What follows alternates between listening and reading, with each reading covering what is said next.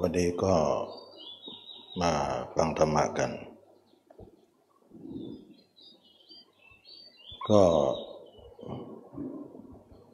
การที่เราจะปฏิบัติธรรมเนี่ยเราจะต้องอ่าเขาเรียกว่าเอามาตรฐานของคำสอนพุทธเจ้านะคำสอนพุทธเจ้าก็คือพระสูตรนั่นเองที่เราจะต้องมีความมาตรฐานหลายคนก็เข้าใจว่าตัวเองก็ทำถูกแล้วนะพระสูตรก็กล่าวทำไว้มากมายเป็นอเนกแล้วก็คิดว่าการประพฤติปฏิบัติของตนนั้นทุกคนก็ยืนยันว่าเรามาถูกทางแต่ทีนี้ว่ามันไม่ทางแต่ละทางไม่เหมือนกันก็เป็นที่เข้าใจถกเถียงกันต่างๆนานาอันนี้ก็เป็นเรื่องเป็นราวเยอะเลยนะทีนี้นักปฏิบัติ นักปฏิบัติเนี่ยจะสังเกตได้อย่างไรเราจะต้องดูลำดับการนะลำดับการของการที่ว่าพุทธเจ้าสอนเบื้องต้นท่ามกลางแล้วก็ที่สุดให้เป็นลำดับก็เหมือนเราขึ้นบันไดนะจะต้องมีการหนึ่ง สอง สาม สี่ ห้าไม่ได้ก้าวข้ามขั้นอะไร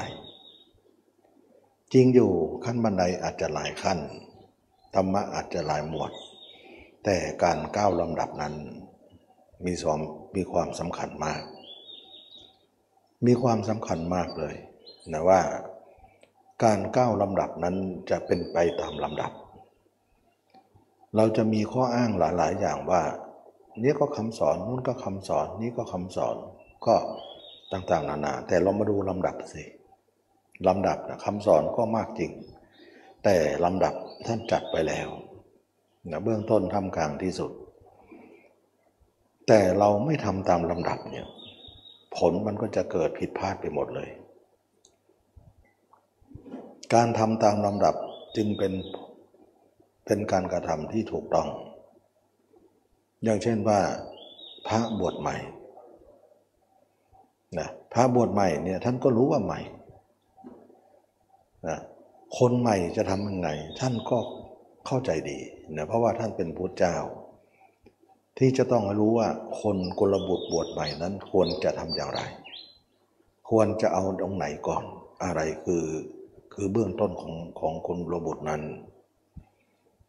อันนี้เรายกตัวอย่างให้ฟังว่าการลำดับเนี่ยมันมีความสำคัญมากทีเดียวถ้าผิดลำดับแล้วมันก็จะผิดไปทั้งหมดเลยเราก็จะเห็นว่าพระพุทธเจ้าเนี่ยให้กรรมฐานห้าไม่ให้ธรรมฐานอื่นเลยนะนะไม่ให้กรรมฐานอื่นเลยเราก็จะเห็นว่า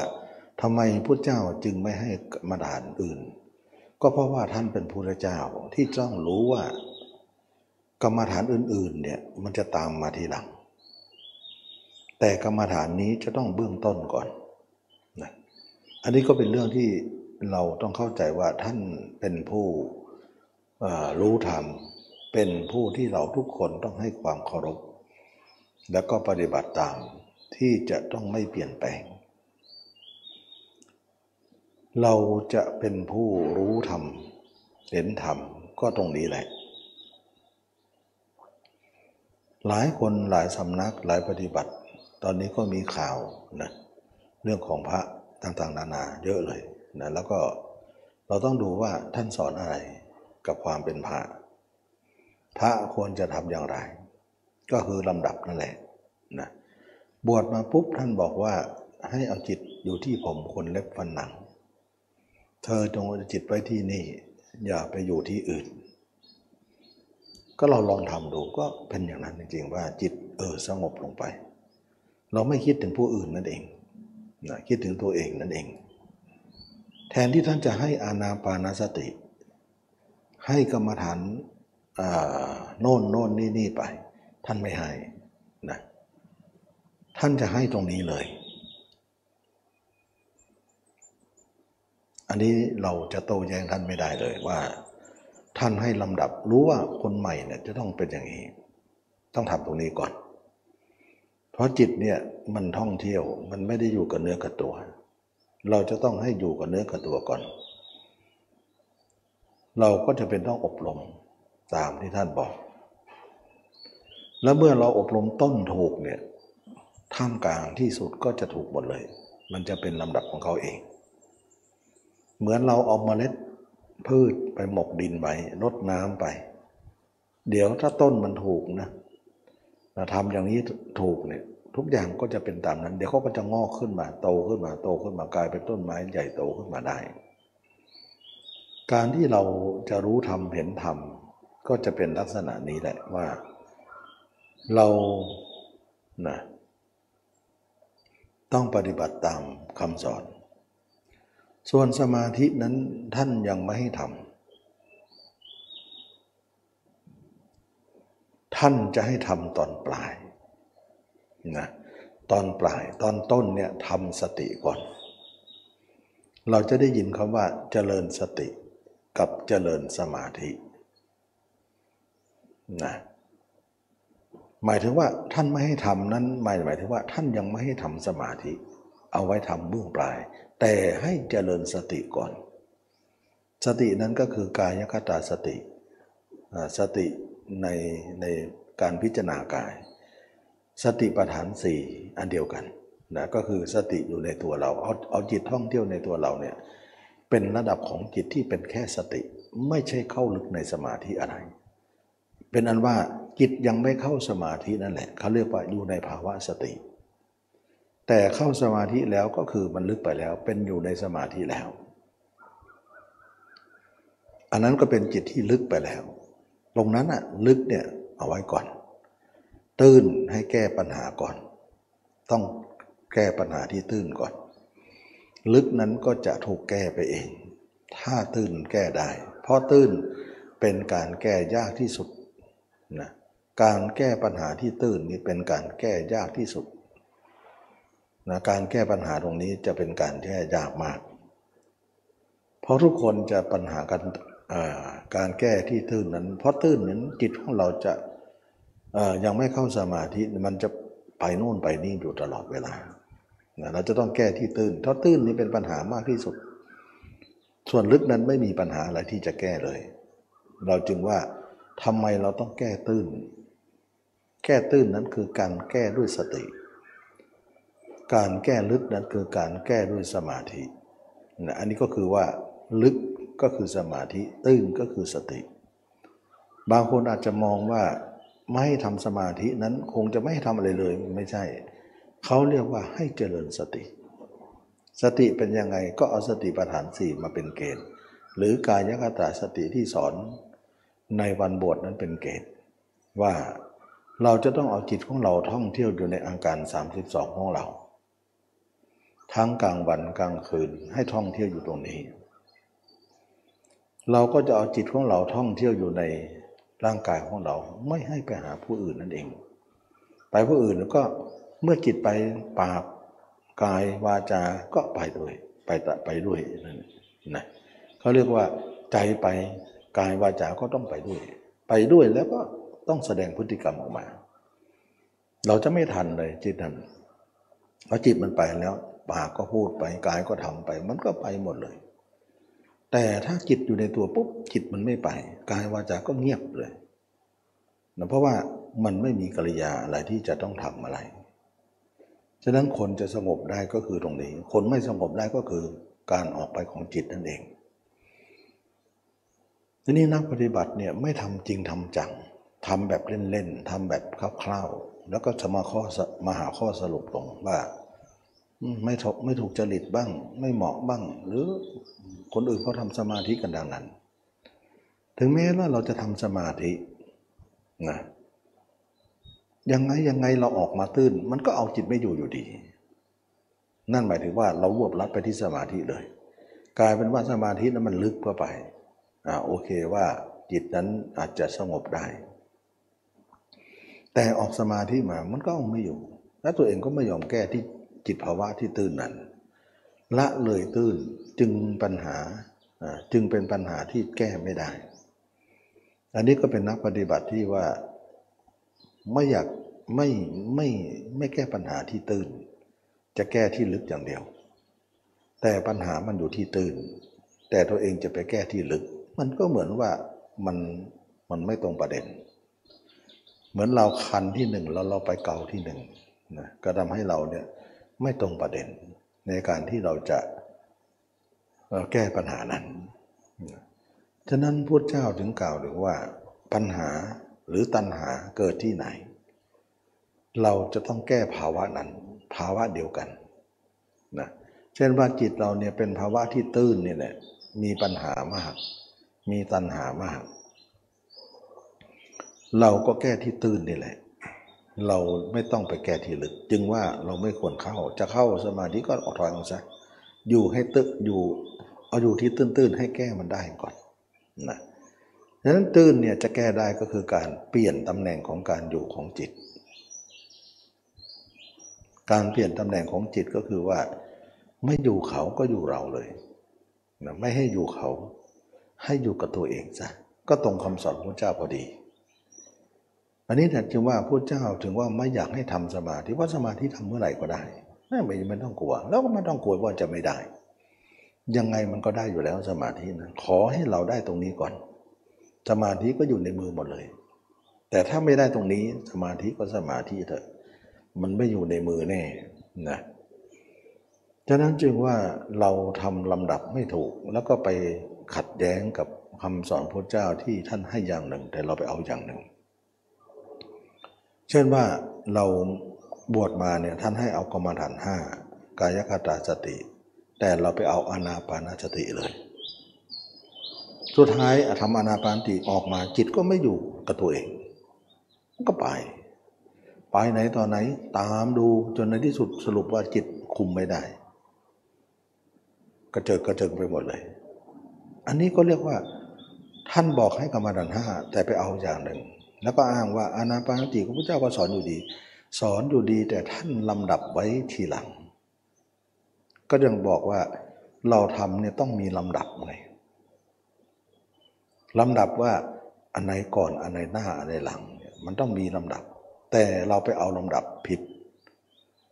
นะอานาปานสติเอามาก่อนกรรมฐานห้ายังไม่เอาหรือจะเอาทีหลังหรือจะเอาหรือเปล่า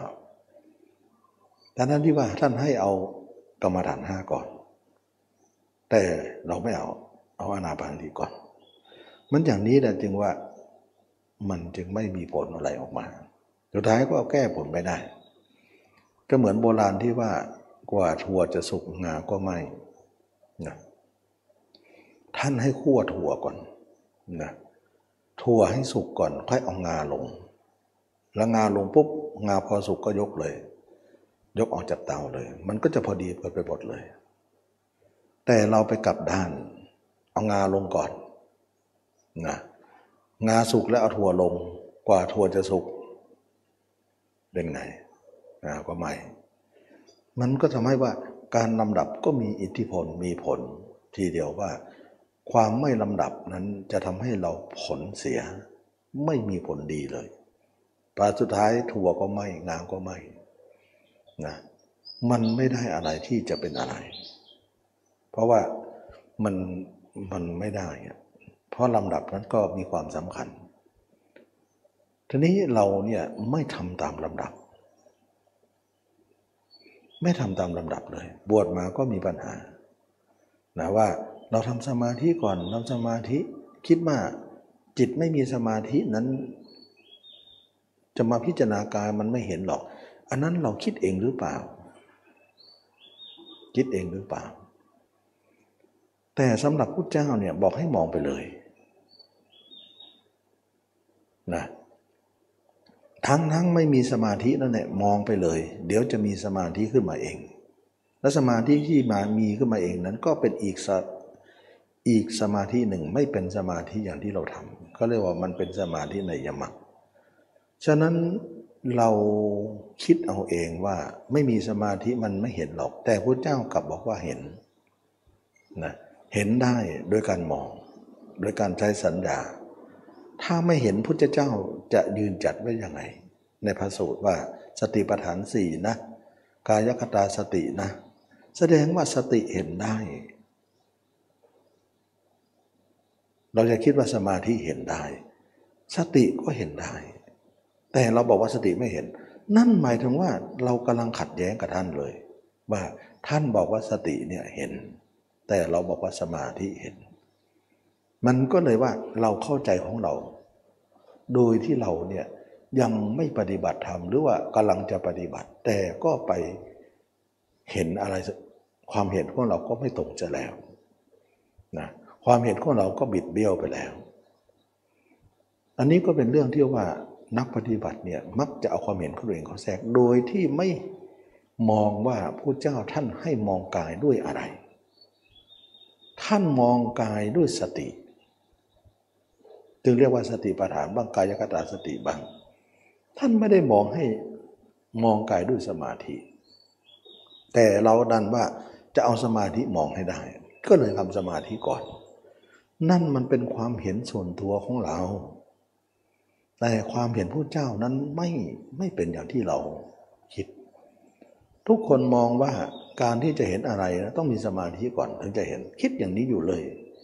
ไม่คิดด้วยว่าพระเจ้าบอกว่าสติก็เห็นได้ฉะนั้นมัน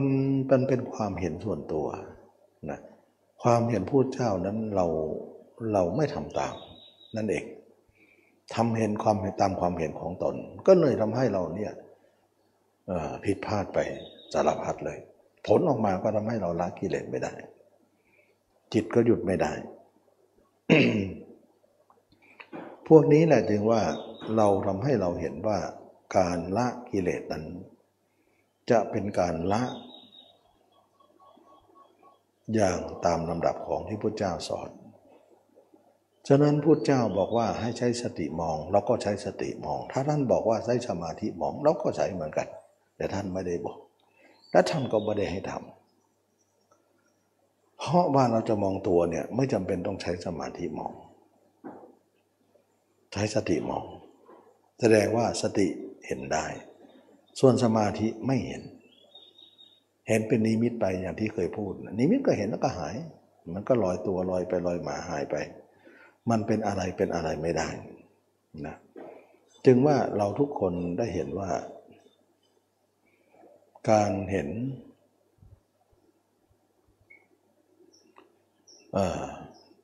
ตัวนั้นเราต้องเห็นด้วยสติท่านจึงเรียกว่าสติปัฏฐานสี่บ้างกายคตาสติบ้างเราก็เลยเจริญสติเป็นยกใหญ่เลยเป็นใหญ่เลยนะแล้วบางคนก็จะมองว่าการเจริญสติเนี่ยมันเป็นการไม่ลึกเป็นการทำจิตตื่นๆไม่อัศจรรย์นะไม่มีอะไรอัศจรรย์เป็นความวุ่นวายเป็นความที่ไม่สงบระงับไม่จริงหรอกนะการที่เรามองอย่างนั้นเนี่ยเราดูถูกสติไปแล้วก็ให้ค่าสมาธิเลิศกว่าการที่เรามองบอกว่าการใช้สติหรือการใช้จิตปกติเนี่ยวุ่นวายไม่สงบระงับแล้วก็เป็นจิตที่ตื้นไม่อัศจรรย์อะไรเราคิดอย่างเราแต่พระเจ้าคิดอ่านอย่างพระเจ้าเราต้องให้ความสำคัญดีว่าสตินั้นบอกว่าจิตปกติในวุ่นวายไม่จริงหรอกถ้าคนทำไม่เป็นก็วุ่นวายแต่คนทำเป็นก็ไม่วุ่นวายทำไม่เป็นเป็นยังไงก็หมายถึงว่าคิดคนอื่นอยู่เสมอปล่อยจิตปล่อยใจไปเลยมันก็วุ่นวายสิแต่มองตัวเองด้วยอุบายมันก็สงบทันทีอย่างนี้ก็เรียกว่าทำเป็นและทำไม่เป็นทำไม่เป็นก็มองคนอื่นทำเป็นก็มองตัวเองเดี๋ยวก็สงบเลยนะแล้วความสงบนั้นก็มากขึ้นมากขึ้นแต่สงบด้วยสตินะมันมีสงบสองสงบสงบด้วยสติกับสงบด้วยสมาธิแล้วก็บอกว่าสติเนี่ยมันไม่อัศจรรย์นะแล้วก็บอกวุ่นวายวุ่นวายเนี่ยทำไม่เป็นนะแล้วไม่อัศจรรย์ก็หมายถึงไม่เห็นโน่นเห็นนี่เห็นแต่ตัวเองไม่ประเสริฐอะไร แต่คนทำสมาธิเนี่ยเขาเห็นนรกบ้างเห็นสวรรค์บ้างเห็นจิตผู้อื่นบ้างเห็นวิญญาณบ้างดูมันอัศจรรย์กว่ากลายว่าเขาให้ความเห็นผู้อื่นนั้นเห็นสิ่งที่นอกตัวนั้นอัศจรรย์ในคำสอนพระเจ้าเนี่ยว่าเห็นตัวเองนั้นอัศจรรย์กว่านะเรากลายเป็นว่าอัศจรรย์ของเรากับพระเจ้าต่างกันอัศจรรย์หมายถึงเห็นนรกสวรรค์เห็นภูผีปีศาจต่างๆเห็นเรื่องวิญญาณต่างๆเขาบอกว่าโอ้โหแน่นะคนนั้นเก่งตาทิพย์หูทิพย์แต่เห็นตัวเองเนี่ยไม่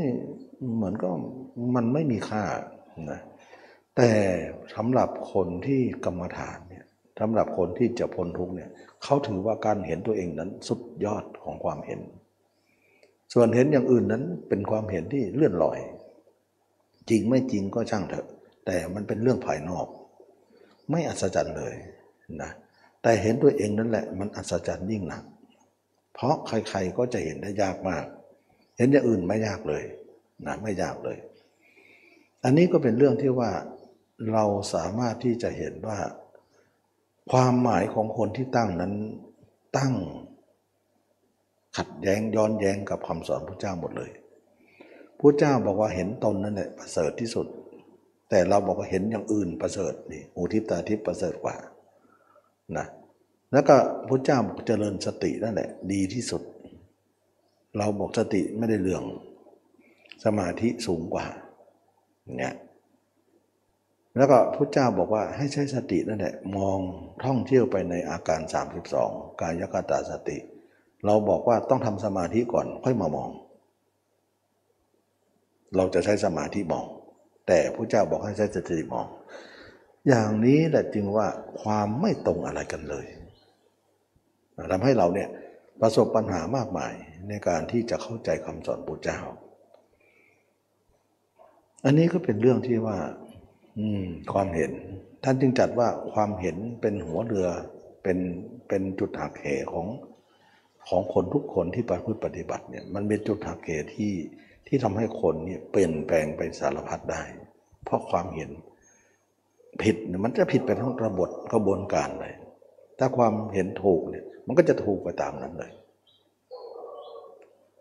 แสดงว่าความเห็นผิดไม่ได้เลยมันจะไปทางผิดเหมือนหัวเรือนั่นน่ะนะถ้าหันทางผิดเนี่ยมันไปที่ผิดเลยไม่เข้าไม่ไม่ขึ้นฝั่งได้ไม่ไม่สามารถจะไปตรงฝั่งได้ถ้าหัวเรือตรงทิศเนี่ยก็จะขึ้นฝั่งได้อันนี้ก็จะเป็นเรื่องที่ว่าทิศทางหรือหัวเรือสำคัญก็คือความเห็นท่านจึงจัดสัมมาทิฏฐินะความเห็นชอบในอริยสัจสี่นั้นไปเป็นหัวหน้าในการเห็นอันนี้ก็เป็นเรื่องที่เราทุกคนต้องมาศึกษาหาความรู้แล้วก็ศึกษาความเป็นจริงว่าเราทำตามคำสอนพระเจ้าหรือยัง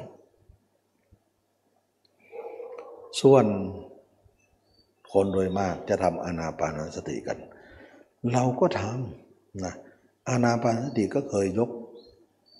เคยยกเอามาพูดบ้างแล้วว่าอานาปานสติแบบสติก็มีอานาปานสติแบบสมาธิก็มีอานาปานสติเพื่อให้เกิดสติกับอานาปานสติเพื่อให้เกิดสมาธิก็ต้องมีสองอย่างนะเราคิดว่าอานาปานสติก็คืออย่างเดียวมันไม่ใช่นะเราจะเห็นว่าในสูตรของสติปัฏฐานสูตรนั้นท่านกล่าวเรื่องอานาปานสตินะว่าอานาปานสติปัพพะหรือว่าบทของอานาปานสตินั้นท่านให้เราจะเห็นได้ว่าหรือว่าอานาปานสติสิบหกฐานนั่นเองท่านเราจะเห็นได้ว่าท่านทำเพื่อให้สติจริงๆไม่ได้ทำให้เกิดสมาธิเลยนะทำให้เกิดสติสัมปชัญญะทำให้เป็นสติปัฏฐานสี่นั่นแหละนะส่วนอานาปานสติอีกประเภทหนึ่งก็คือว่าหลังจากเราเจริญสติบริบูรณ์แล้วละอภิชฌาและโทมนัสในโลกแล้วเนี่ยก็คือพระอนาคามีขึ้นไปนะก็คืออภิชฌาคือราคะนั่นเอง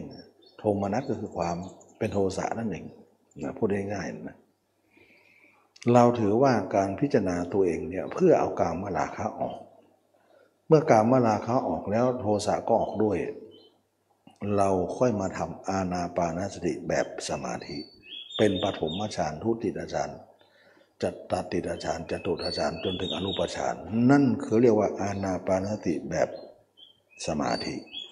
ท่านก็ให้ทำทีหลังแต่เราเนี่ยมาทำก่อนทั้งที่กามเราก็ไม่หมดนะกามเราก็ไม่หมดแล้วก็มาทำก่อนและสุดท้ายก็ทำให้เราเนี่ยไปไม่ได้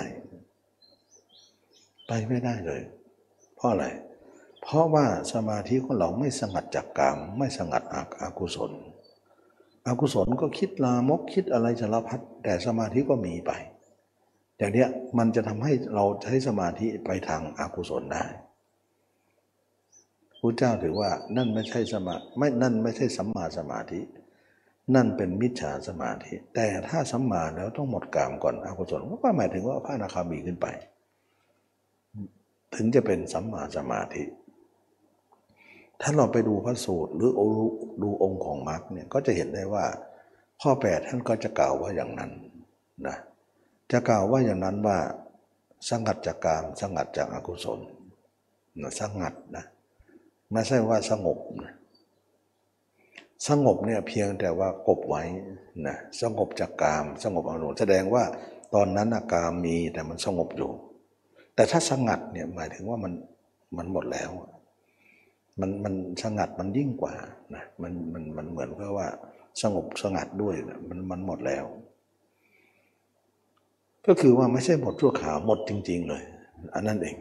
นะสงัดจากกามสงบจากอกุศลทำให้เราเนี่ยค่อยทำเป็น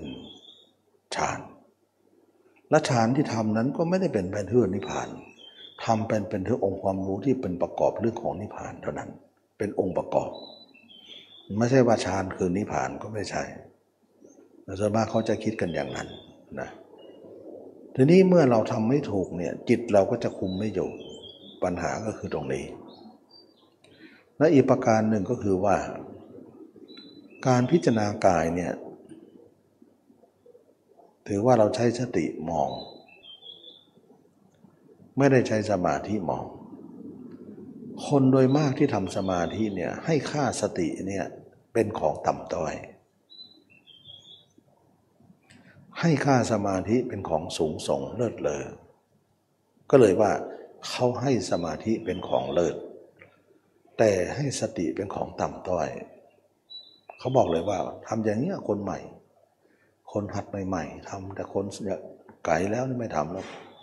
ถือว่ามันเป็นของต่ำสำหรับคนใหม่นะเขาเขาพูดอย่างนั้นกันไปสำหรับคนสูงแล้วก็ทำสมาธิกันเท่านั้นแหละ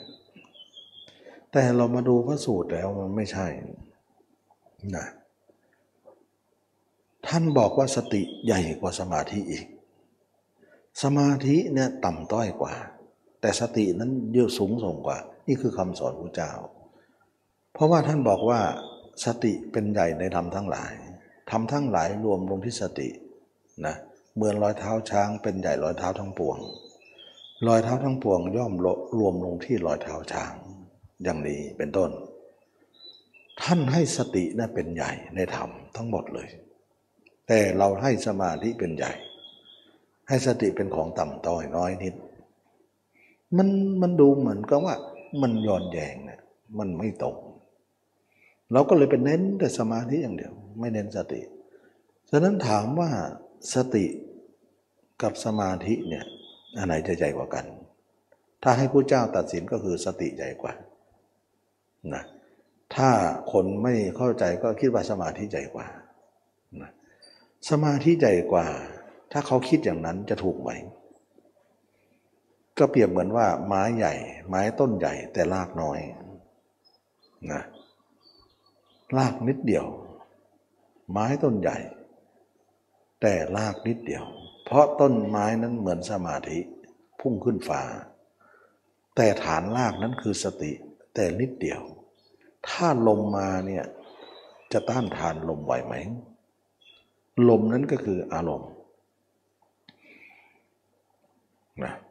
ต้านไม่ได้ต้นไม้ต้องล้มแน่อันนี้เขาเรียกว่าให้สมาธิใหญ่ก็เป็นอย่างนั้นเนี่ยให้สติต่ำต้อยถ้าคนที่บอกว่าทำสมาธิเนี่ยมากให้สมาธิเป็นใหญ่แต่สติเนี่ยไม่ต้องทำคิดว่าไม่จำเป็นไม่ไม่ต้องมาพิจารณากายแต่ใช้สติธรรมดาเดินก็รู้ว่าเดินนั่งก็รู้ว่านั่งนอนก็รู้ว่านอนคิดนึกก็รู้ว่าคิดนึกจิตออกนอกคิดอะไรดีก็รู้ว่าดีไม่ดีก็รู้ไม่ดีปล่อยจิตละเลยไปหมดเลยสตินั่นเขาเรียกว่าสติไม่ได้เรื่องนะสติอย่างนั้นเขาเรียกว่าไม่ใช่สติปัฏฐานสี่นะเป็นสติธรรมดาหรือสติเละเทะนะมันไม่ใช่สติปัฏฐานสติปัฏฐานสี่เนี่ยเขาจะเอากายเป็นหลักนะเอากายเป็นหลักเหมือนหลักเหมือนเขาเรียกว่าเสาเขื่อนนะหรือเสาหลักเมืองแบบนั้นเลยหลักใหญ่เพราะเราถือว่าเป็นหลักแล้วก็จะมัดตาหูจมูกลิ้นกายใจไว้ไว้กับหลักนี้ถ้าเกิดว่าเราพิจารณากายเป็นหลักเนี่ยตาหูก็จะไม่ไปเลยมันมัดไปหมดเลยเหมือนมัดสัตว์หกชนิดไว้กับหลักนั้นฉะนั้นจึงว่าพิจารณากายเป็นหลักเหมือนก็ว่าเรามัดจิตไว้หมดแล้วไม่ให้มันไปทางอายตนะทั้งหกได้คนที่มีสมาธิเป็นใหญ่แต่สติไม่ใช่สติปัฏฐานสี่ไม่มีการพิจารณากายแต่เป็นจิตสติธรรมดาเนี่ยเป็นยังไงเวลาเข้าสมาธิก็สงบเวลาออกมาก็จิตก็เอาไม่อยู่จิตก็คิดไปเลยแล้วก็คิดไม่ดีเยอะแยะไปหมดเลยแล้วก็คุมจิตไม่อยู่ตอนออกเพราะอะไรเพราะตอนเข้าเนี่ยคุมได้เพราะมีสมาธิตอนออกมาคุมไม่ได้เพราะไม่มีสติสติปัฏฐานสี่ไม่ได้เจริญก็ทำให้จิตนั้นออกไปนะเวลาเข้าสมาธิก็เข้าแล้วออกก็ไปหาคนอื่นหมดเลยจนในที่สุดก็คือจิตก็คุมไม่ได้คุมไม่ได้ก็เป็นที่มาของจิตคุมไม่ได้เพราะตัวเองสติอ่อนแอนั่นเองเพราะไม่ได้เจริญเลยไม่เจริญสติปัฏฐานเลยอันนี้แหละจึงเรียกว่าคนมีแต่สมาธิสติไม่มีสติไม่เจริญจะเอาจิตไม่อยู่เลยส่วนคนที่เจริญสติมาก่อนมาดีแล้วเนี่ยเจริญสมาธิทีหลังแล้วก็ให้สติเป็นใหญ่เป็นยังไงก็หมายถึงว่าพิจารณากายไปจนเห็นตัวเองแจ่มแจ้งเห็นตัวเองจนถึงพระอนาคามีสติของเราไม่เลอะเลือนไม่ฟั่นเฟือนสติของเราไม่พลั้งเผลอเป็นสติที่เป็นมหาสติที่ต่อเนื่องจิตของเราอยู่ในตัวเท่านั้นไม่มีการออกนอกตัวได้เพราะเราเห็นแจ่มแจ้งในตัวเราแล้วนั่นคือสติปัฏฐานสี่เวลาเขาทำสมาธิขึ้นมาทีหลังนี้เขาจะทำสมาธิทีหลังหลังจากตรงนี้บริบูรณ์กับเขาแล้ว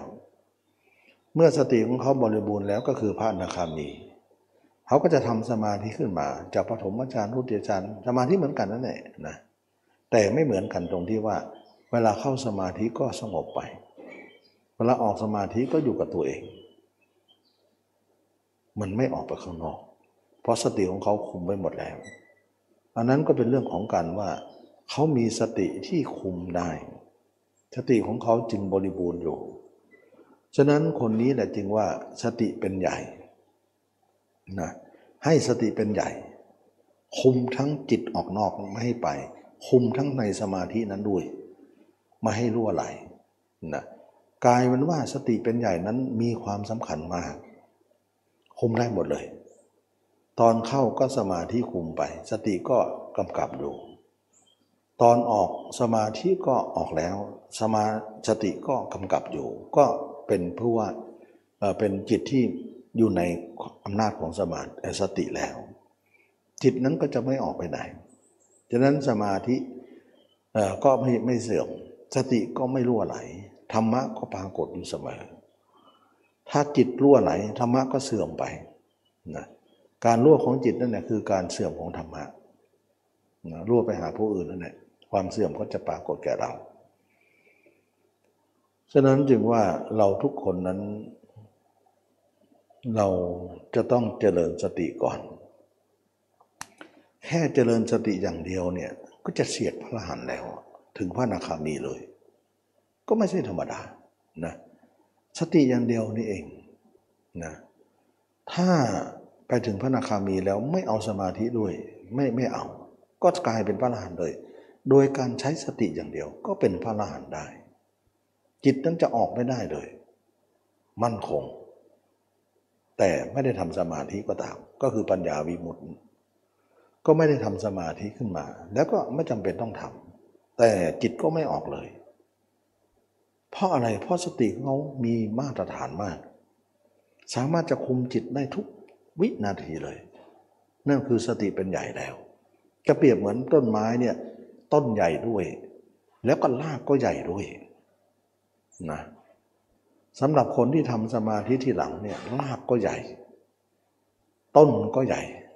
นะเหมือนต้นไทรนะต้นไทรเนี่ยแผ่กิ่งไปกว้างเท่าใดรากไทรก็แผ่รากกว้างเท่ากับใบนั่นเองเราเห็นไหมว่าใบเนี่ยจะยื่นไปไกลขนาดไหนรากก็แผ่ไปเท่าเสมอกันมันค้ำจุนกันได้เวลาลมพัดมามันจะไปทางไหนได้ล่ะมันนั่งแล้วนั่งค้ำไว้หมดแล้วจึงว่าต้นไม้ต้นไทรไม่สามารถจะโค่นได้เพราะอะไรเพราะปริมณฑลของใบกับปริมณฑลของรากนั้นเสมอกันเขาเรียกว่ารากกว้างใหญ่ไพศาลใบก็กว้างใหญ่ไพศาลค้ำจุนกันอยู่ลมมาทั้งทิศทั้งสี่ก็ไม่สามารถที่จะพลิกหงายได้เพราะว่าความกว้างของต้นไม้นั้นจะค้ำจุนของต้นเองเพราะอะไรเพราะฐานใหญ่สมาธิก็ใหญ่นะใหญ่ไปทั้งหมดเลยอันนี้ก็เป็นเรื่องที่ว่าเราให้สติเป็นใหญ่สมแล้วที่พระเจ้าให้เราเจริญสติกันแล้วบางคนก็จะมองถึงว่าการฆ่าฆ่ากิเลสนั้นเป็นนั้นว่าเรามีการเจริญสองประการหนึ่งเจริญสติสองเจริญสมาธิส่วนกิเลสนั้นเราจะเอาอะไรฆ่าได้เพราะว่าการเจริญนั้นมีสองสองอย่างตกลงแล้วเนี่ยสองอย่างเนี่ยอะไรฆ่ากิเลสแต่อะไรฆ่ากิเลสไม่ได้มันจะต้องมีอย่างหนึ่งนะตกลงแล้วเนี่ยสติฆ่ากิเลสหรือสมาธิฆ่ากิเลสกันแน่สมัยก่อนเรายังไม่ทำกรรมฐานเนี่ยเราก็คิดว่าทำสมาธิแล้วจะเอาสมาธิฆ่ากิเลสแต่เวลาเราทำจริงๆแล้วเนี่ยหาได้เป็นเช่นนั้นไหมจริงๆแล้วก็คือว่าสติเนี่ยฆ่ากิเลสได้สมาธินั้นไม่ต้องฆ่าเลยเลยมีหนำซ้ำสมาธินั้นกลัวกิเลสอีกต่างหากฆ่าไม่ได้ด้วยแล้วก็กลัวด้วยนะก็เคยยกตัวอย่างที่บอกว่าฤาษีเหาะไปยังหล่นอะไรฆ่าฤาษีล่ะกิเลสฆ่าฤาษีฆ่าสมาธิฤาษีหรือสมาธิฤาษีฆ่ากิเลสล่ะก็คิดเอาเองนะอันนี้ก็เป็นเรื่องที่บอกว่าสมาธิเนี่ยเขากิเลสไม่กลัวนะแต่สมาธิกลัวกิเลสฉะนั้นสมาธิเนี่ยเราถึงไม่เจริญไง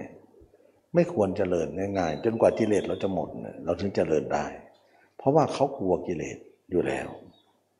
ส่วนสตินี้ไม่กลัวไม่กลัวกิเลสแล้วก็ฆ่ากิเลสโดยตรงแล้วกิเลสก็กลัวสติมาก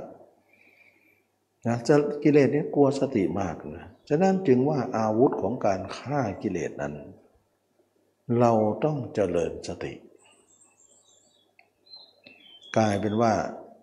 เราเจริญสตินั่นเองจะเป็นสัมมาการประพฤติปฏิบัตินะสัมมาของการประพฤติปฏิบัติก็คือการปฏิบัติที่ถูกต้องเราเจริญสติเพื่อจะฆ่ากิเลสมิหน้าคนทำสมาธิถึงกิเลสละไม่ได้คนเจริญสติถึงได้ละได้ไปตามลำดับนะอ๋ออันนี้เองจึงว่าเขาละไม่ได้เพราะเขาเจริญสมาธิสมาธิเนี่ยฆ่ากิเลสไม่ได้ส่วนเจริญสติฆ่าได้อันนี้เราก็จะเห็นว่าผลของการฆ่ากิเลสนั้นเราจะฆ่าด้วยสตินะสติเป็นตัวฆ่ากิเลสเราจะต้องใช้สติฆ่าการฆ่ากิเลสนั้นเราต้องฆ่าด้วยสติ ไม่ใช่ฆ่าด้วยสมาธิอย่างที่คนเข้าใจถ้าอย่างนั้นเราก็ไม่จำเป็นต้องทำสมาธิเลยก็นั่นเลยไม่จำเป็นนะพระอรหันต์พระองค์ไม่ทำเลยนะก็คือปัญญาวิมุตติก็ฆ่ากิเลสได้หมดแล้วจิตของท่านไม่ออกเลยและท่านก็ไม่ได้เข้าสมาธิเลยจิตธรรมดานี่แหละแต่จิตของท่านไม่ออกไม่เข้าจิตของท่านดึงเดียวอยู่พอเห็นแจ้งตัวเองนั่นเองอันนี้เราจะเห็นได้ว่าเวลาเราเจริญสติปัฏฐานเนี่ยเราอยู่ด้วยสตินั่นแหละมันจะมั่นมากมั่นกว่าสมาธิอีกสมาธิเนี่ยมีเข้ามีออกนะแต่สติเนี่ยไม่มีเข้ามีออกมีอยู่ทุกเมื่อทุกเวลานักปฏิบัติเนี่ยไม่เจริญสติก็ไม่รู้หรอกว่าเป็นไปได้ยังไงคนที่จิตไม่เข้าสมาธิแล้วก็จิตก็ไม่ออกนอกด้วยแล้วก็ไม่เข้าสมาธิแต่สามารถจะอยู่ได้ก็เขาไม่ทำเขาก็ไม่รู้หรอกแต่เขาทำเขาก็รู้ว่ามันเป็นสติปัฏฐานสี่นั่นเองคือการพิจารณากายแล้วก็การพิจารณากายนี้ทำไมเราต้องมาพิจารณากายเพราะว่าเหตุผลหลายๆอย่างเป็นการประชุมลงในที่นี้แต่ว่ากายของเรานั้นจะเป็นจุดยืนของการตั้งไว้ของจิตเพื่อจิตไม่ท่องเที่ยวไปไหนๆเพื่อละอุปทานขันธ์ห้าเพื่อสติสัมปชัญญะเพื่อทำอันเป็นเครื่องอยู่นะเพื่อเกิดดวงตานะเพื่อเกิดดวงตาเพื่อญาณทัศนะนะสิ่งเหล่านี้เนี่ยการเจริญการพิจารณากายเนี่ยเราจะต้องมีสิ่งเหล่านี้เพราะสิ่งเหล่านี้เนี่ยถ้าเราไม่มีแล้วเนี่ยเราจะไปแก้ปัญหาเรื่องกิเลสนั้นไม่ได้อย่างเช่นว่าเราไม่เห็นตัวไม่เห็นกายเราเนี่ยทุกคนถ้าไม่เห็นเราก็จะมีอุปทานขันธ์ห้าอยู่หรือฉันทราคะอยู่ย่อมคนนั้นย่อมยึดมั่นในตัวตนของตัวเองอัตตาตัวตนเต็มที่เลยนะใครว่าเลยใครไม่ได้นะนะตัวตนมันเยอะมันมากมันรุนแรงเพราะอะไรอุปทานขันธ์ห้ามันสูงเพราะว่าการเห็นตัวไม่มีมีไม่พอฉะนั้นการไม่พอหรือไม่มีเนี่ยปัญหาเยอะมากเลยมันจะละตัวตนไม่ได้เลยการที่เราละอัตตาตัวตนไม่ได้ก็เป็นการนั้นว่าละกิเลสไม่ได้นั่นอันเดียวกันกิเลสเราก็ฟุ้งเฟ้อเห่อเหิมไปหมดเลยตะเยอทะยานไปหมดฟุ้งซ่านไปหมดเลยนั่นคือความที่ว่าการไม่เห็นตนนั้นจะละอุปทานขันธ์ห้าไม่มีแต่ถ้าเราเห็นตนนั้นเห็นตัวเองนั้นเราก็จะละอุปทานขันธ์ห้าได้ก็คือว่าเมื่อเราเห็นตัวเองได้ด้วยอุบายเห็นตัวเองด้วยอุบายด้วยโยนิโสมนสิการทำให้เราเห็นว่าเราว่างเปล่าเราไม่มีอะไรที่เป็นของน่ารักเลยเราเบื่อหน่ายตัวสรีระนี้เราเบื่อหน่ายสรีระนี้เราเห็นตัวเองเป็นของที่ไม่มีอะไรแจ้งปรุงแต่งไม่มีอะไรเป็นแก่นสารเป็นของไม่เที่ยงเป็นทุกข์เป็นอนัตตาแล้วเราก็เห็นว่าคนในโลกทั้งหมดนั้นก็เป็นอนัตตาไม่มีตัวตนที่แท้จริงฉะไหนเราจะให้ความสำคัญว่าผู้นี้ว่าเราผู้นี้ชมเราผู้นี้บ่นเราไม่มีคำนี้นะฉะนั้นเราจะไปตอบโต้อะไรกับใครได้เราจะไม่มีปฏิญาณต่อสิ่งสรรพสิ่งรอบตัวเลยเพราะเราไม่ให้ค่าเลยนะเพราะเราก็ไม่มีค่าเขาก็ไม่มีค่าแต่ดำรงตนอยู่ในสัมมาปฏิบัติเท่านั้นนะไม่ใช่ว่าดำรงอยู่จนมิจฉามิจฉาสัมปฏิบัติก็คือมีศีลมีสัมมาวาจาสัมมากัมมันโตสัมมาอาชีโวนั่นเองนะไม่เพ้อเจ้อไม่ส่อเสียดไม่พูดคำหยาบไม่ไม่อะไรต่างๆนะไม่ฆ่าสัตว์ไม่คือพวกนี้มันต้องมีหมดเลย นั้นเป็นองค์ประกอบของการที่ว่าละอัตตาตัวตนแล้วก็ไม่ใช่ว่าไม่เอาศีลเอาธรรมเอาศีลเอาธรรมเขาจะเขาข้อหนึ่งเสมอว่าเขาต้องมีศีลของเขาเพื่อความไม่เดือดร้อนนะถ้าคนไม่มีศีลก็เดือดร้อนวิปฏิสารเป็นปันเป็นอันหวังได้ใจก็จะขุ่นทั้งวัน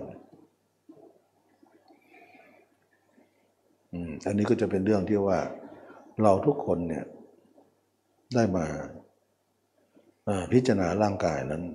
เราจะต้องพิจารณาถึงความเห็นว่าร่างกายนั้นไม่ใช่ของเราไม่ใช่ตัวตนของเราเราก็ต้องเห็นตัวเองการเห็นนั้นจะทำให้เราถอดถอนอุปทานขันธ์ห้าทำให้เราไม่ยึดมั่นถือมั่นอะไรอะไรในโลกได้นะแล้วก็ทำให้จิตของเราไม่ออกจิตออกนั่นแหละปัญหาเยอะเลยกายก็ออกวาจาก็ออกไปมันพั่มไปหมดเลยนะมันมันพั่มเพื่อไปหมดเลยมันมันเป็นอะไรไม่ได้อาการมันออกเพราะจิตมันออกก็อาการกายวาจาก็ออกตามทีนี้เราทำเนี่ยเพื่อจะทำให้กายวาจาของเราสงบระงับจิตก็ต้องสงบระงับอยู่กับตัวนี่คือการที่ว่าเราจะถอดถอนอุปทานขันธ์ห้าเราต้องการเห็นกายนี้การเห็นกายนี้จะเป็นการทางแก้ของเราให้เรานั้นได้ละอุปทานขันธ์ห้าประการหนึ่งก็คือว่าเพื่อสติสัมปชัญญะเพื่อสติสัมปชัญญะเป็นยังไงเราจะเดินก็ดีจะนั่งก็ดีจะนอนก็ดีจิตของเราจะไม่ออกทางอายตนะเลยสำรวมจากขุนศีโสตินศีมนินศีไว้ให้อยู่ในแค่หัวเท้านั้นสำรวมทุกอิริยาบถของการก้าวเดินหรือการกระทำของเราอยู่เสมอเป็นไปเพื่อความต่อเนื่องของสติไม่มีความพลั้งเผลอของสติเป็นสัมปชัญญะคือความรู้ตัวทั่วพร้อมจิตของเราจะไม่รั่วไม่ไหลไปทางอายตนะไม่มีอำนาจอะไรไม่ยินดียินร้ายนะอันนี้ก็เรียกว่าเป็นไปเพื่อสติสัมปชัญญะจะไม่มีการพลั้งเผลอของสติเลยเราต้องทำให้ได้ประการหนึ่งก็คือเราทำเพื่อให้เกิดญาณทัศนะทำให้เกิดญาณทัศนะหมายถึงว่าทำให้เกิดการเห็นดวงตาเกิดดวงตาขึ้นมาให้เห็นแจ่มแจ้งว่ารูปอย่างนี้เวทนาอย่างนี้สัญญาสังขารวิญญาณอย่างนี้รูปไม่ใช่ของเราก็คือร่างกายนี้ฉะนั้นเวทนาสัญญาสังขารวิญญาณอันเป็นจิตออกนอกนั้นจะเป็นของเราได้อย่างไรเมื่อจิตออกนอกไม่เป็นของเราเราไม่ควรจะองค์นอกออกนอกเลยนะเราไม่ควรที่จะออกนอกเลยเราควรอยู่ในนี้เท่านั้นเราจะอยู่ในนี้เท่านั้นเราจะไม่ออกนอกอันนี้แหละจึงว่าเราทำเป็นเพื่อสติสัมปชัญญะเพื่อญาณทัศนะแล้วเราเห็นแจ้งว่ารูปไม่ใช่เราเวทนาไม่ใช่เราสัญญาสังขารวิญญาณไม่ใช่เราวิญญาณไม่ใช่เราเราจะต้องตัดนามธรรมสี่อย่างนี้ก่อนก็คือว่าจิตเราจะต้องออกนอกไม่ได้ออกไปก็มีทั้งสี่รองรับเลยเมื่อเราเห็นทั้งสี่ไม่เป็นใช่ของเราเราจะออกไปเพื่อทำไมการออกเราก็เป็นอวิชชานั่นเองการไม่ออกก็คือเป็นวิชชานะออกก็เป็นอวิชชาฉะนั้นเราละอวิชชาเสียเหลือวิชชาไว้ก็คือความไม่ออกนั้นไม่จำเป็นจะต้องออกไปเพื่ออะไรอีกแล้วนี่เองจึงเรียกว่าญาณทัศนะจะเห็นว่าการออกของจิตเป็นอวิชชาทั้งสิ้นสังขารจึงมีสังขารมีวิญญาณจึงมีวิญญาณมีนามรูปจึงมีนามรูปมีสลายตนะจึงมีนะผัสสะตัณหาอุปทานภพชาติชรามรณะจะมีขึ้นมาเมื่อเป็นอย่างนี้แล้วเราเห็นแจ่มแจ้งว่าจิตของเราไม่ควรออกนอกควรอยู่ในนี้เท่านั้นนะอันนี้ก็เรียกว่าการเห็นนั้นจะทำให้เราเห็นว่าทางดับดับอย่างไรนะเห็นทุกข์เห็นเหตุของทุกข์เห็นการดับทุกข์เห็นข้อปฏิบัติส่วนรูปนั้นเราเบื่อหน่าย แต่เราจะเป็นต้องอยู่ไปก่อนการอยู่ในรูปนี้ถึงแม้ว่ารูปจะไม่เที่ยงไม่ใช่เราแต่เราขออยู่ไปถึงวันตายการอยู่ไม่ได้หมายถึงการยึดแต่การอยู่นั้นไม่มีฉันทราคะประกอบอยู่เราจึงถือว่าการยึดนั้นไม่ได้เลยจะบอกว่ายึดนั้นไม่มีไม่ควรพูดคำนี้นะการอยู่นั้นมีอุปทานหรือไม่อยู่ก็มีอุปทานหรือการยึดอยู่นั้นชื่อว่ายึดแท้เป็นอุปทานแท้เช่นปุถุชนเนี่ยไม่เคยอยู่กับตัวเลยเขาก็ยังมีอุปทานอยู่เต็มๆส่วนเราเป็นผู้เห็นอยู่เห็นอยู่ในตัวเองตลอดเวลาและฉันทราคะเราก็ทำลายแล้วจะเอาอะไรมาเป็นอุปทานเรานะฉะนั้นจึงว่าเหลือรูปเอาไว้เป็นเครื่องอยู่รอวันตายตายแล้วเราจะทิ้งรูปนี้ต่อไปด้วยความตายอันนั้นแล้วเราจะไม่ยึดติดถือยึดติดถือมั่นอะไรในโลกนี้อีกต่อไปดังนี้เราจึงว่าเราทุกคนได้เห็นว่าการอยู่กับตัวเองนั้นเป็นการเป็นไปเพื่ออย่างทัศนะเห็นรูปเวทนาสัญญาสังขารวิญญาณไม่ใช่ของเราแล้วก็หาทางดับได้ดับอุปทานขันธ์ห้าได้ด้วยการรู้เห็นอนันต์อันนี้จึงว่าการเห็นตัวเองนั้นจึงเป็นคุณอเนกอนันต์นะเป็นคุณอเนกอนันต์ที่ประมาณไม่ได้ธรรมของเราจะไม่เสื่อมเลยเพราะจิตของเราจะไม่ออกนอกเลยนะจิตของเราจะไม่ออกนอกเลยจะไม่เป็นไปทางทางเพื่อความเสื่อมนะความเสื่อมจะไม่ปรากฏแก่เราทำความปรากฏของเรามีแต่ทางธรรมเท่านั้นอันนี้ก็จะเป็นเรื่องของการที่ว่าเราทุกคนได้เห็นตัวเองนั้นทำให้เราเห็นความไม่เสื่อมในตัวเองอยู่เสมอทุกการทุกเมื่อก็ทำให้เราได้เห็นว่าความเป็นประโยชน์มากมายมหาศาลเกิดจากการเห็นการรู้ตัวเองนั้นอยู่เสมอการเห็นการรู้การเห็นอยู่ตัวเองนั้นเป็นคุณอย่างยิ่งนะฉะนั้นกรรมฐานไม่มีอะไรนอกตัวเลยนะธรรมะไม่มีนอกตัวมีแต่ในตัวเราเท่านั้นไม่มีอะไรที่จะเป็นนอกตัวที่จะเป็นธรรมะดังนั้นพระอริยเจ้าทั้งหลายวันวันหนึ่งตัวอยู่ที่ไหนจิตอยู่ที่นั่นจิตอยู่ที่ไหนตัวอยู่ที่นั่นไม่ได้ออกจากกันเลยนั่นคือเป็นผู้มีธรรมะที่แท้จริงรอวันตายอยู่แต่เวลาเป็นอยู่ก็ไม่ได้ฆ่าตัวเองตายนะไม่ได้ทำลายชีวิตใครตัวเองก็ไม่ได้ฆ่าตัวเองตัวเองก็ไม่ทำลายผู้อื่นอยู่ไปวันๆหนึ่งเพื่อความตายนั้นเป็นธรรมชาติของมันเองที่จะมาตัดสินอืมอันนี้ก็เป็นเรื่องที่ว่าพระพระเจ้าท่านท่านคิดอย่างนั้นประโยชน์ใดมีอยู่ประโยชน์นั้นก็ทำไปอันนี้ก็เป็นเรื่องที่ว่าไม่ใช่ว่าคนที่ไม่มีอุปทานมีความเบื่อหน่ายสรีระนี้แล้วจะมาฆ่าตัวเองตายก็ไม่หาไม่นะไม่ได้มีความเห็นเช่นนั้นนะเห็นว่าประโยชน์อะไรมีก็ทำประโยชน์นั้นไปเช่นพุทธเจ้าเป็นต้นพระอรหันต์ทั้งหลายก็ทำประโยชน์ของตนไปท่านก็ทำประโยชน์มากมายจนเป็นศาสนาที่เราได้นับนับถือมาทุกวันนี้อันนี้ก็เป็นเรื่องที่ว่าไม่ใช่ว่า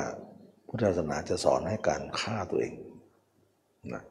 ส่วนภิกษุบางองค์ที่สมัยนั้นมีการฆ่านั้นมันเป็นเพราะบุพกรรมของท่านก็ยกกรณีนั้นไว้นะเป็นแค่เล็กน้อยเท่านั้นเองคนฆ่าตัวเองก็ไม่ใช่ว่าจะมีเฉพาะแวดวงของพระอรหันต์ยุคนั้นทุกวันนี้ก็ฆ่าเยอะแยะไปก็ไม่ได้เห็นเกี่ยวเนื่องว่ามาจากการประพฤติปฏิบัติอันใดนะเขาฆ่าด้วยเหตุผลของเขาคือความเครียดเครียดเพราะกิเลสกุ้มลุมเขานั่นเองกลายเป็นว่าฆ่าเพราะกิเลสเขาไม่ใช่เพราะฆ่าเพราะหมดกิเลสนะทุกวันนี้กระดาษดึงไปนะเยอะแยะไปหมด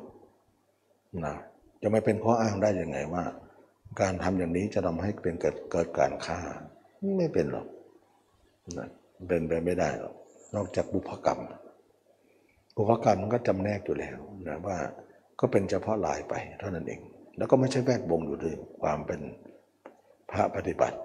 แวดวงคนปุถุชนคนหนาก็เยอะแยะมากกว่าชนได้ซ้ำอันนี้ก็เป็นเรื่องที่จะเอามาเป็นแง่เป็นประเด็นไม่ได้นะว่าทำอย่างนี้จะเป็นอย่างนั้นอันนี้ก็คิดกันไปนะแต่ว่ายังไงยังไงเนี่ยเราถือว่าการประพฤติปฏิบัตินั้นจิตเราจะออกนอกไม่ได้เลยจิตเราจะออกนอกไม่ได้ไม่ควรที่จะออกด้วยนะถือว่าการออกของจิตนั้นเป็นความเป็นปุถุชนเลยนะเราต้องตั้งตั้งโจทย์อย่างนี้เลยว่าการออกของจิตของเรานั้นคือความเป็นปุถุชนไม่ใช่ความเป็นพระยาเจ้าตั้งแต่โสดาบันขึ้นไปนี้ไม่ออกอยู่แล้วเราคิดว่าคนจิตไม่ออกนั้นคนนั้นต่ำต้อยเลยนะหรือคิดว่าคนออกนั้นคนนั้นสูงส่งหรือถ้าอย่างนั้นเราก็เอาปุถุชนเป็นผู้เลิศพระยาเจ้าเป็นผู้ต่ำอย่างนั้นก็ไม่ผิดนะแต่เราคิดว่าคนไม่ออกนั้นท่านทำได้อย่างไรอัจฉริยะเหลือเกินแล้วก็ความเป็นความสามารถเหลือเกินที่ทำยังไงให้จิตอยู่ในอำนาจได้เป็นความยิ่งใหญ่เป็นความเพียรมหาศาลเป็นความบากบั่นเป็นกำลังอันมั่นคงสติปัญญาของท่านเลิศแท้เป็นของประเสริฐแท้สามารถจะเหนี่ยวรั้งจิตของ